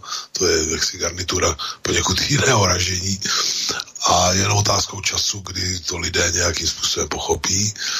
A teď jde o to, kdo tu, tou alternativou se stane teď a kdo potom. Ano. Momentálně eh, já si budu představit, že lidé, třeba se mílím, ale to je moje taková hypotéza, lidé někdy, když začíná být uh, husto, jak se říká česky, mm. tak napřed volí stéblo, jako, jako stéblo, chytají se jako stébla, spíš eh, těch politických sil, které jdou jakoby cestou menšího odporu. Mm. A to je podle mého soudu Pellegriniho, Pellegriniho nový politický subjekt. Uh, paralelou je, řekněme, Syriza v Řecku tam mm-hmm. také Syriza z ničeho nic získala e, poměrně vysokou popularitu, dotáhla to již až volebního úspěchu, e, Alexis Tsipras byl premiérem a tak dále.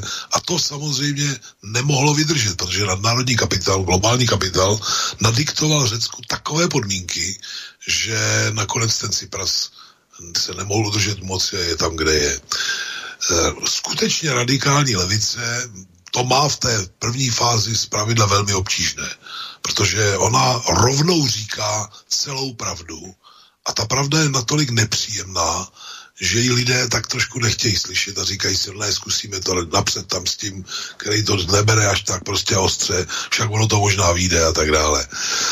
Obávám se, že ani na Slovensku to nevíde. Slovensko má velmi jednostranně pro mě jako Česká republika orientovanou ekonomiku, automobilky a tak dále, které budou mít odbytové problémy.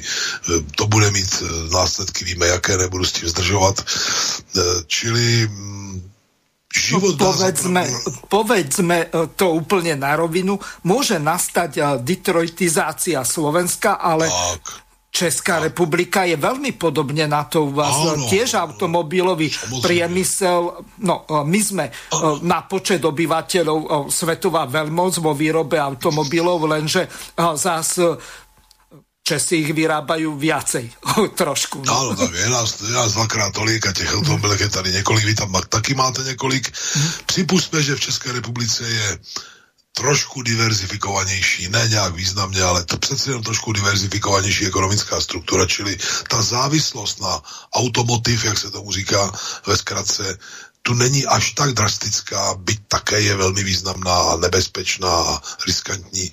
A na Slovensku ještě podle mého soudu ještě trošku jaksi nebezpečnější, ale to je rozdíl jenom tak trošku v kvantitě, nikoli v kvalitě. No a Teď je otázka, co, co z toho jako vzejde. Ficová strana po mém soudu má problémy v tom, že ona vznikla jako strana reformistického typu. To, se jí, to jí uvedlo na politickou scénu, e, dokázala tam zabodovat, hrála dlouhé roky dominantní roli svým způsobem se trošku jako okoukala, to politice bohužel hraje také roli. Je tam velký rozdíl mezi samotným Robertem Ficem, který má nesporné charisma a drtivou většinou jeho okolí, které zdaleka hm, asi na lidi ne, nemá tak magnetický vliv. Ale i Robert Fico se zřejmě v něčem okoukal a byl nastřelen těmi velmi demagogickými kampaněmi kolem vraždy novináře Kuciaka a jeho partnerky a dalšími věcmi. E, a bohužel, snad se na mě nikdo nebude zlobit, ale e, součástí renomé Roberta Fica je i určitý prstenec e, lidí, kteří faktu, že smer sociální demokracie byl u moci, dokázali velice vydatně využít ke svému osobnímu obohacení běhají tam rostodivné fámy, možná nepravdivé, já nevím, ale všeobecně prostě na smer je nalepena i určitá část pověsti o neférových praktikách, o, řekl bych, tunelování veřejných financí, veřejných zdrojů, o klientelismu a tak dále.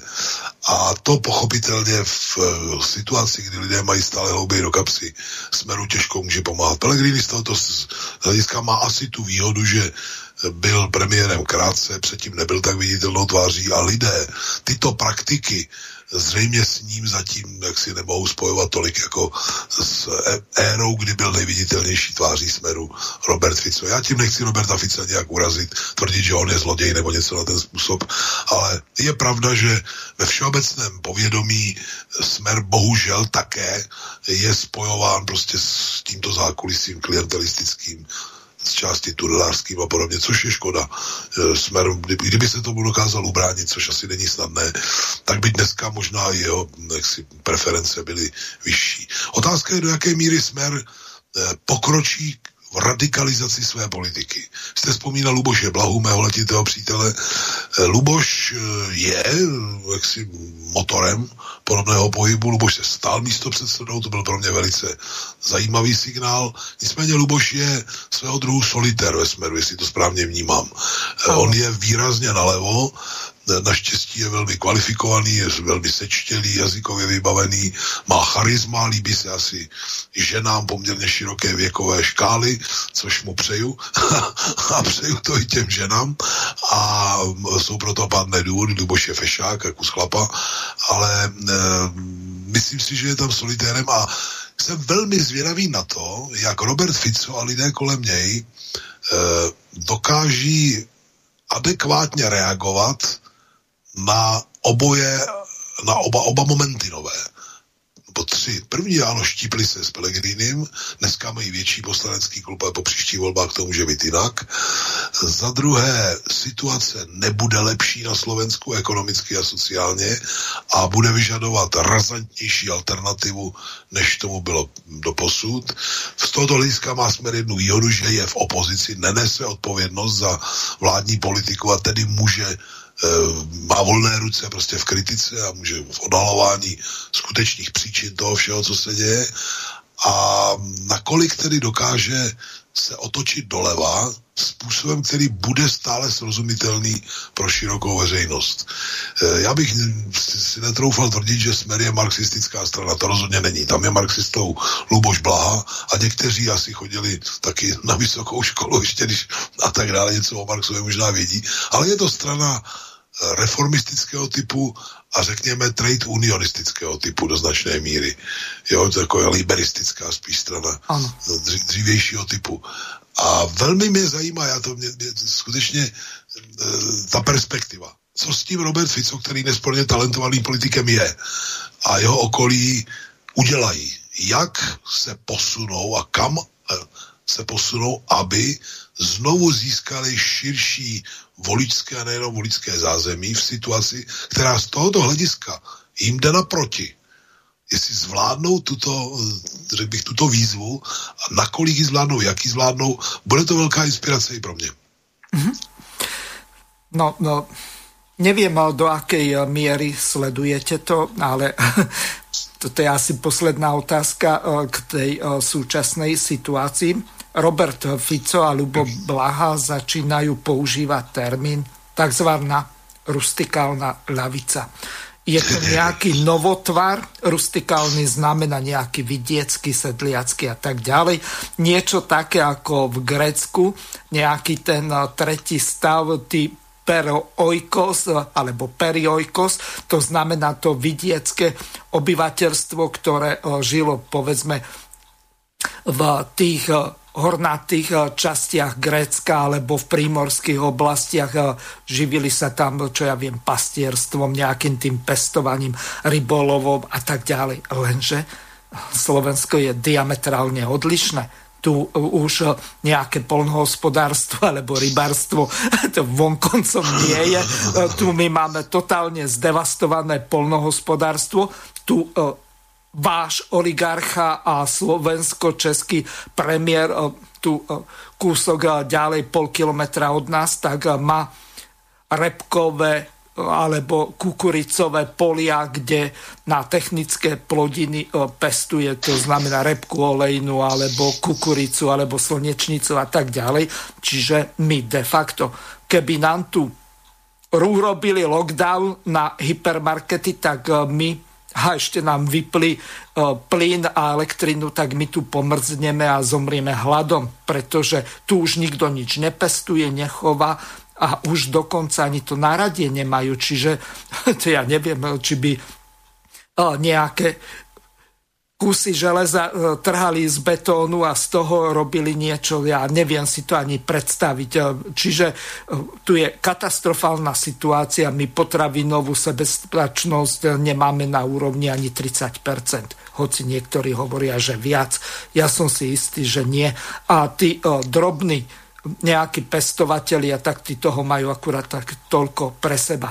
Ale vráťme sa k tomu erfurtskému programu, aby sme to nezahovorili. Máme nejakých 25 minút do konca relácie. Dobre by bolo vysvetliť našim poslucháčom, že e, čo všetko ten erfurtský program z roku 1891, na ktorý priamo reagoval Bedřich alebo Friedrich Engels, priniesol pre sociálnu demokraciu. Aký to bol vlastne posun v tej histórii z hľadiska toho, čo priniesol Bernstein alebo e, Kausky a ďalší, lebo v podstate oni toto rozpracovali a to sa stalo akýmsi manuálom pre sociálnu demokraciu v tom blížiacom sa 20. storočí. Tak Erfurtský program byl pokrokem oproti gothajskému programu. Takhle ho také hodnotil Bedřich Engels, který ho v zásadě pochválil a měl k němu dílčí připomínky.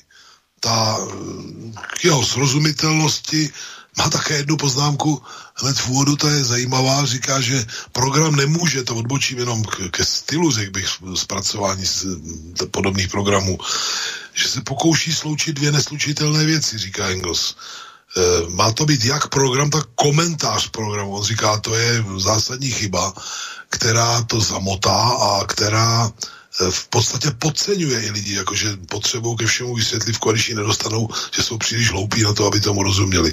Což mimochodem je docela dobrá inspirace i dneska pro nás. Ale e, tehdy ještě ten reformismus v slova smyslu a revizionismus ne, nevykvetl v, v, v záporném slova smyslu tolik jako na sklonku století. Přece jenom Engels žil a oni ho respektovali. Karl Kautsky mimochodem žil, bydlel u Bedřicha Engelse nějaký čas a nakonec u něj zůstala uh, žena, s níž se Karl Kautsky rozvedl.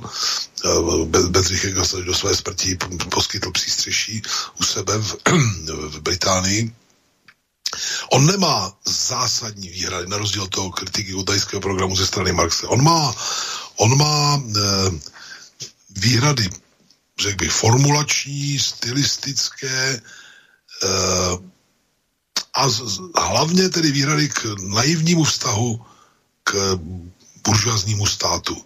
Poprvé eh, tu komentuje také kolektivní formy kapitalistického hospodaření, akciové společnosti, trusty a tak dále. Trusty ještě netolik, ale akciové společnosti. Eh, činí tak z určitého zorného úhlu konkrétního, nicméně eh, činí k tomu i zajímavé, zajímavé závěry. Já si myslím, že Miro, spojitost mezi revizionismem a e, Erfurtským programem je, je velmi volná. V Erfurtském programu, byť ho psali Bernstein a Volmar, tuším, a myslím Kautsky, tak ta tendence, která vypučila na sklonku 19. století, je tu zatím jenom velice latentní, latentní podobě. E, Engels tu komentuje i tehdejší e, naděje, že s tím, jak se rozšiřovalo volební právo a sociální demokracie německá byla velmi úspěšná v tom, jak nabírala hlasy ve volbách, v každých dalších volbách zdvojnásobovala, někdy strojnásobovala e, svůj volební výsledek, tak tu klade otázku, nakolik může e, dojít k přechodu od kapitalismu k socialismu e, víceméně vítězství, na bázi vítězství v volbách. On to připouští, ale připouští to za velmi specifických, za velmi specifických podmínek. E, já bych to komentoval asi tak. Tady není nějaká zdrcující kritika toho Erfurtského programu. Ten Erfurtský program sám o sobě byl cestou kupředu, e, precizoval požadavky obecně demokratické povahy, znamená délku pracovní doby, pojištění, povahu volebního systému a, a tak dále a tak dále. A nebyl ještě, řekl bych, skokem zpátky do čistě reformistické pasti. Viete, čo je zaujímavé na tom Erfurtskom programe? Že v podstate v tom manifeste sa píše, že konečným cieľom nie je socializmus, ale zrušenie každého spôsobu vykorisťovania a potlačenie určitej triedy, strany, pohlavia alebo rasy. Nie je toto už nejaký náznak k tomu, čo neskôr napríklad tá frankfurtská škola presadzovala ako nejaký neomarxizmus, hoci je to blbé slovo, lebo to s Marxom nemá takmer absolútne nič spoločné, ale E, teraz e, ide aj o druhú vec, že v tom čase, ako sa postupne e, zlepšovali alebo zvyšovala tá životná úroveň a narastali tie občianské práva a samozrejme pracovné práva a tak ďalej, treba pripomenúť, že koncom 19. storočia to znamená okolo toho roku 1890, tak eh, v Chicagu a v ďalších mestách Spojených štátov boli obrovské demonstrácie, ktoré viedli k tomu, že sa 12, 14 alebo niekde až 16 hodinový pracovný čas zredukoval najskôr na 10 a potom na 8 hodín. Čiže tu je veľmi dôležité pochopiť to, že ako rastla úroveň toho tá životná úroveň toho proletariatu, tých námezných pracujúcich, aby sme boli presnejší, tak v podstate dochádza akému si úpadku tej solidarity medzi tými robotníkmi. A toto je ten základný fakt, že tí uh, ľudia namiesto tej kolektivizácie prichádzajú k tej egoizácii. To znamená, že začínajú byť menej spoločenský a viac sebecký. Ano, máte pravdu, oni do jisté míry v, si, se vzdalují onomu stádiu, o kterém kdysi mladý Marx a Engels napsal, že dělníci nemají, e, můžou ztratit leda své okovy. Já, se, já, já jsem si... Že nemají proletári vlast, ale můžu ztratit len tak, okovy. Tak, ano. Své mm-hmm. okovy, ano. Já, já vám záměrně budu do, doslova citovat z Engelsových poznámek k, k Erfurtskému programu, abych zareagoval na to, co, co jste právě vznesl. Ano, tady e, se objevila formulace, že, počkejte, já mi přečtu, zarovná, jo, ano, určitý, určité rozmělnění toho, jaké zájmy se hájí a s jakým cílem.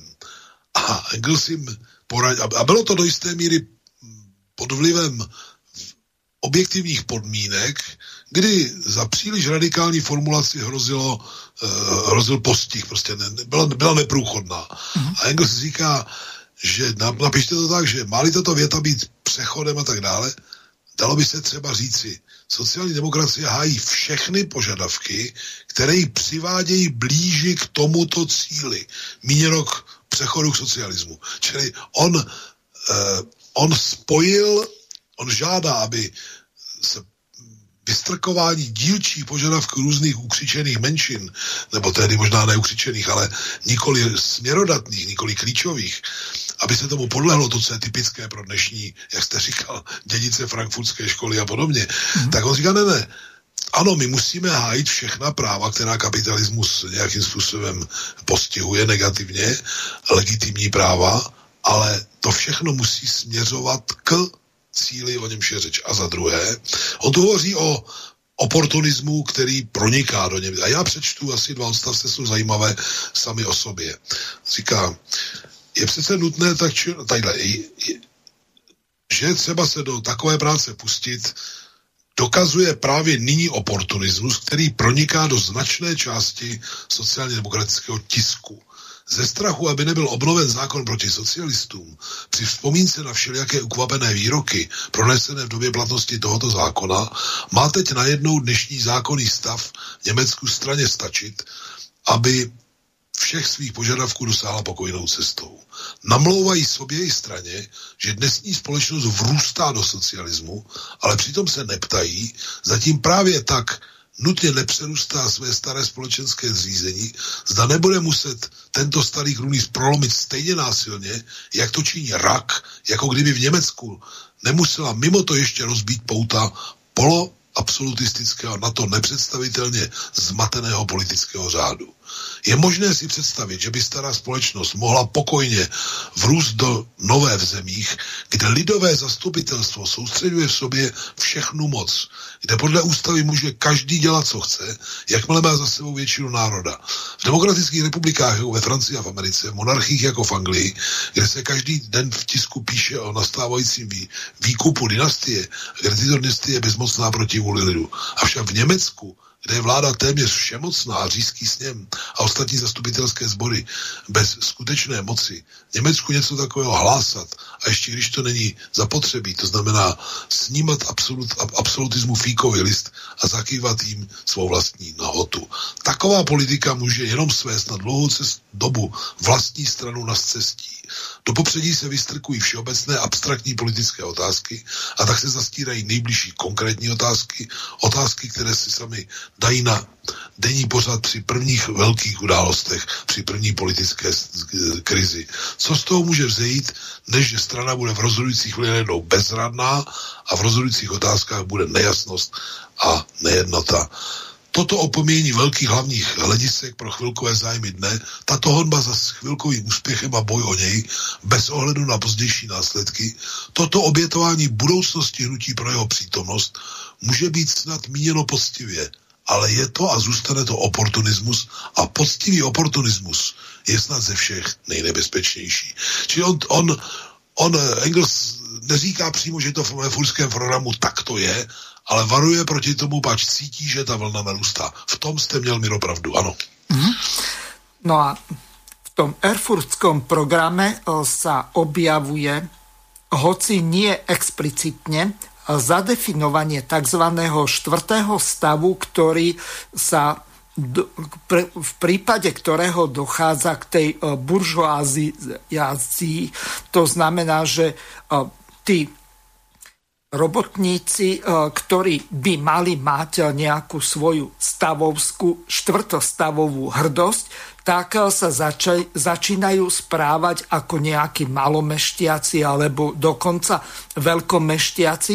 Nie len tým, že majú na drahšie oblečenie alebo na iné pôžitky, ale hlavná vec je tá, že dochádza k tomu egoizmu. To znamená, že už nie sú solidárni, nie sú ochotní spolu bojovať za presadenie svojich práv.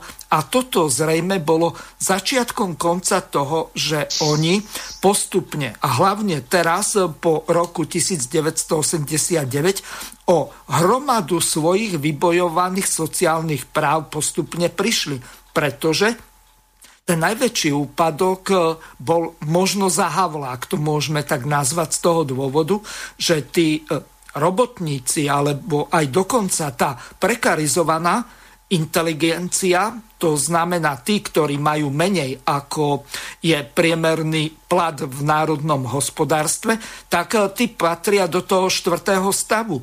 A zase, keď sa vrátime k tomu z historického hľadiska, tak prvý stav tvorila šľachta. Vy máte v podstate v Českej republike dvoch takých známych šľachticov. Jeden je Andrej Babiš a druhým je ten knieža Schwarzenberg.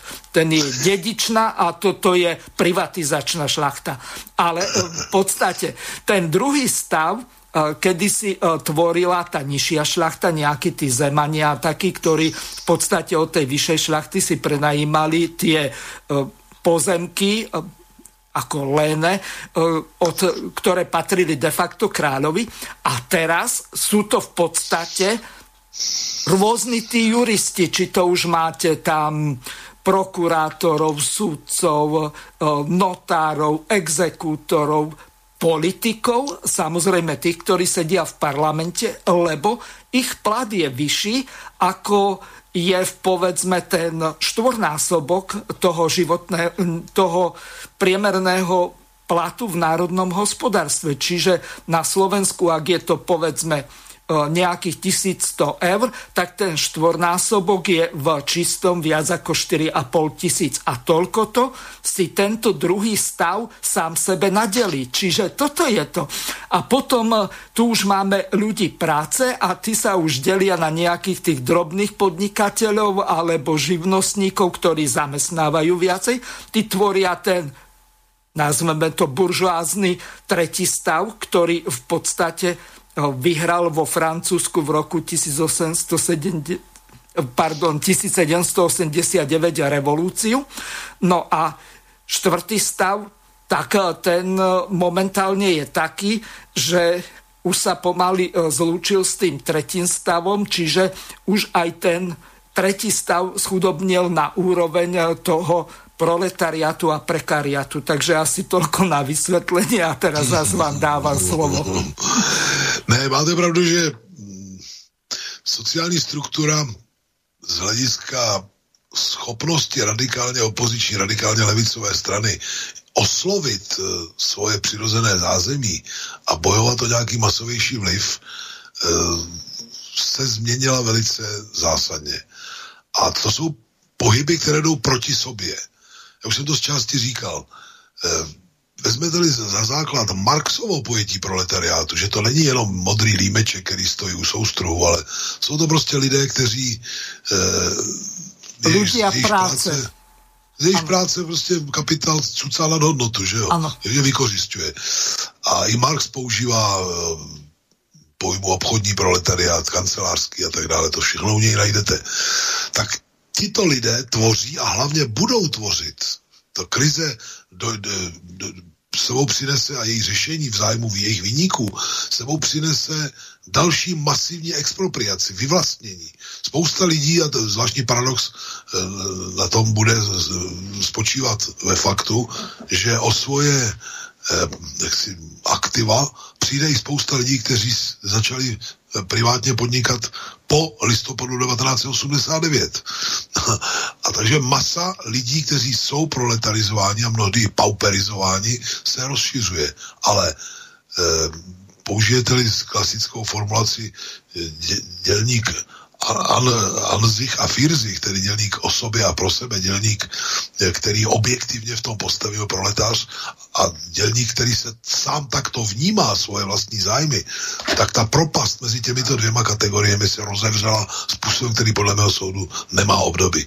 A e, před radikální opozicí vyvstane otázka, jak oslovit tyto lidi, zvláště pak ty, kteří e, brali rozum až po tunelářském převratu v roce 89 a od samého počátku se jim vtlouká do hlavy, že jsme tu žili do listopadu 89 v jakémsi hladovém koncentráku a že všechno, co by e, jaksi bylo blízké čemukoliv z té doby je špatně samo o sobě, zločinem a tak dále a tak dále.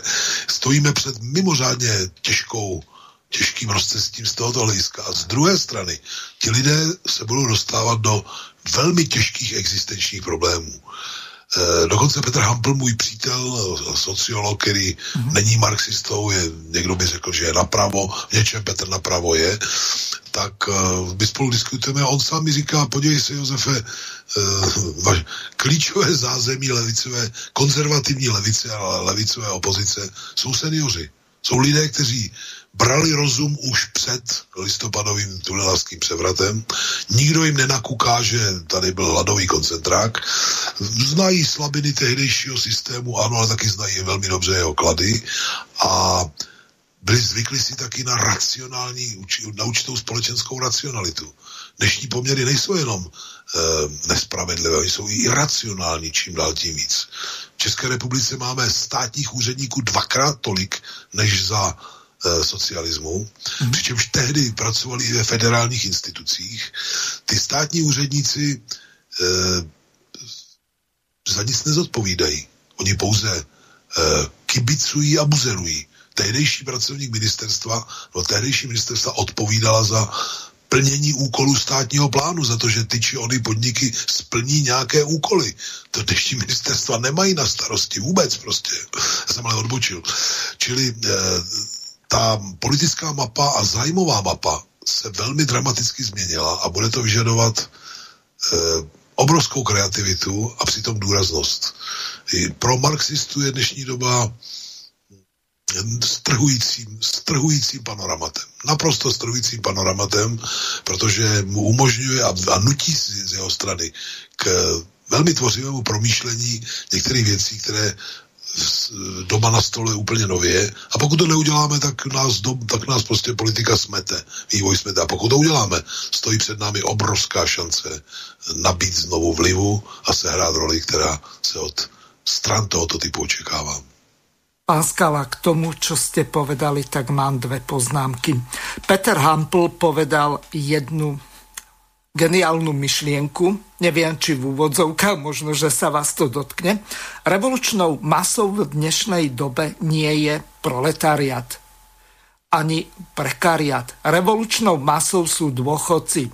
A vysvetlil to takým spôsobom, že majú dobré vzdelanie, majú životné skúsenosti, nemôžu ich vyhodiť z práce, lebo majú dôchodok, tak čo sa im môže stať, čo im ho pozastavia na nejaký čas alebo ako. E, čiže oni de facto môžu byť tou revolučnou masou, pretože ak to porovnáme napríklad s touto Havlovou alebo e, neviem koho mládežou, to znamená po 89., čo sa narodila, tak oni nemajú komparačnú výhodu.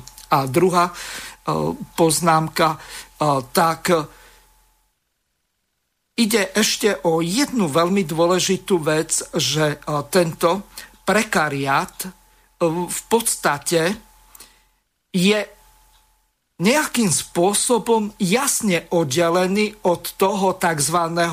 salariatu. To znamená treťostavovej, dobre platenej buržoázie či už na základe vykoristovania alebo e, z tých e, samozprávnych alebo štátnych rozpočtov. Čiže e, toto je to dôležité. A teraz, keď sa zase pozrieme, napríklad e, zrejme sledujete tú kauzu ohľadom Luboša Blahu, že ho Kurilovská a ďalší e, vyhodili z tej policajnej akadémie, kde spolu s Edom Chmelárom prednášali ako vysokoškolskí učitelia. Čiže de facto aj poslanec z PhD alebo dokonca docent je v podstate prekarizovaný človek, ktorýmu, ktorému nemusia predlžiť ten úvezok, keď mu vyprší, alebo skončí sa ten grant a ten guy standing eh, tak toto geniálne rozlíšil, to znamená ten tretí a štvrtý stav.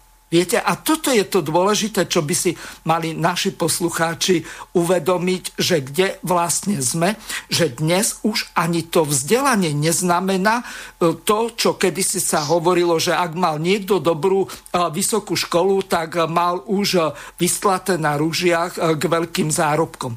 Pán Skala, máme 4,5 minútky do, relácie, do konca relácie, takže vám už nechám do záveru slovo. takže nech sa páči. Dobře, já to zkusím posunout ještě malinko směrem, který jsme si slíbili a dostali jsme se k němu jenom z části. Dnešní reformismus eh, nebo strany, které se vydávají historicky za reformistické, už žádné reformy v podstatě nerazí. Eh, staví se za dílčí ukřičené skupinky místo, aby bránili většinové sociální zájmy, které prohrávají s velkokapitálem. E, to nutně je strká někam úplně do kouta. E, proto se mluvčím těchto zájmů stávají úplně jiné síly. A vede se tu taková diskuze, podle mého soudu velmi matoucí, nakolik tato fáze e, jakési kvazi levicové politiky je či není takzvaným neomarxismem. Hezky to řekl profesor Oskar Kryčí, můj kamarád půl století. Říká, počkejte, tak jako neomarxismus neexistuje, protože marxistického v tom není nic a nového na tom taky není nic. Tak jestli neplatí ani předpona, ani e, základ toho slova slovní, tak jak můžete hovořit o nějakém neomarxismu. My s Péťou Hamplem na tohle téma se někdy trošku kočkujeme, on toho pojmu používá. Nedávno ho použil, což mě poněkud zarazilo, i velevážený profesor eh, Honza Keller, taky hmm. náš kamarád, když napsal pozorovnou jinak, jinak knihu hybridní politika. Nevím, jestli jste už ji na Slovensku dokázali si opatřit.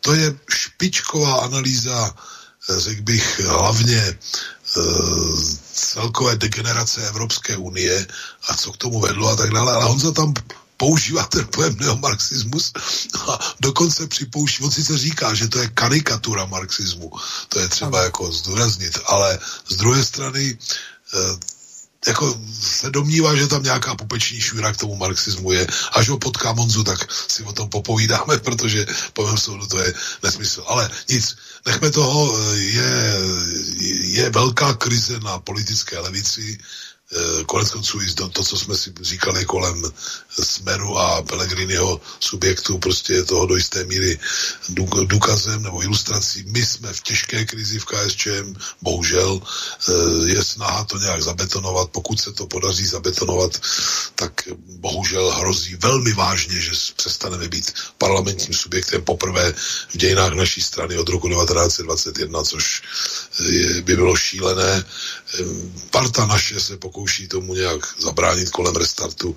Daří se nám to zatím jenom z části. Ta e, covidová krize samozřejmě umožňuje vyníkům našich nezdarů oddalovat některá řešení, oddalovat jednání orgánů a tak dále. Čas do voleb se velmi krátí. Naše obavy, že to skončí špatně, narůstají. Chci slíbit i slovenským posluchačům, že se nedáme, že to zkusíme ještě, ale výsledek zaručit bohužel nedokážu. Chci popřát slovenské radikální levici, aby se jí dařilo. E, byť je dneska také v takové velmi specifické situaci, ale e, kromě e, subjektů, které jsou tak či ona komunistické v názvu, je jich několik, jak víte, na Slovensku, zdravím všechny a nechci jim dělat rozhodčího, tak mě velmi zajímá, zda a nakolik dokáže radikalizovat svůj svůj, svůj program a svůj politiku smer. Život ho k tomu bude tlačit a já budu velmi pozorně se snažit naslouchat tomu, jakou cestou na toho přátelé půjdou a nakolik to bude přinášet výsledky. Může to být i velmi zajímavá inspirace pro nás v České republice. Děkuji za pozvání. Děkuji za pozvání. Áno, nech sa páči, dokončite, lebo čas dnešnej relácie Áno. sa už naplnil a mne už ostáva vám len veľmi pekne do, poďakovať a o nejaké tri týždne vás pošlem, pozvem znovu. Takže do počutia. Také hezký podvečer, děkuji za pozvání. Vysielací čas dnešnej relácie veľmi rýchlo uplynul, tak sa s vami zo štúdia Banska Bystrica Juh lúči moderátor a zúkar Miroslav Hazucha, ktorý vás touto reláciou sprevádzal. Vážené poslucháčky a poslucháči, budeme veľmi radi, ak nám zachováte nielen priazeň, ale ak nám aj napíšete vaše podnety a návrhy na zlepšenie relácie, lebo bez spätnej väzby nebudeme vedieť relácie zlepšovať. Za čo vám vopred veľmi pekne ďakujem. Do počutia. Táto relácia vznikla za podpory dobrovoľných príspevkov našich poslucháčov. I ty sa k ním môžeš pridať. Viac informácií nájdeš na www.slobodnyvysielac.sk Ďakujeme.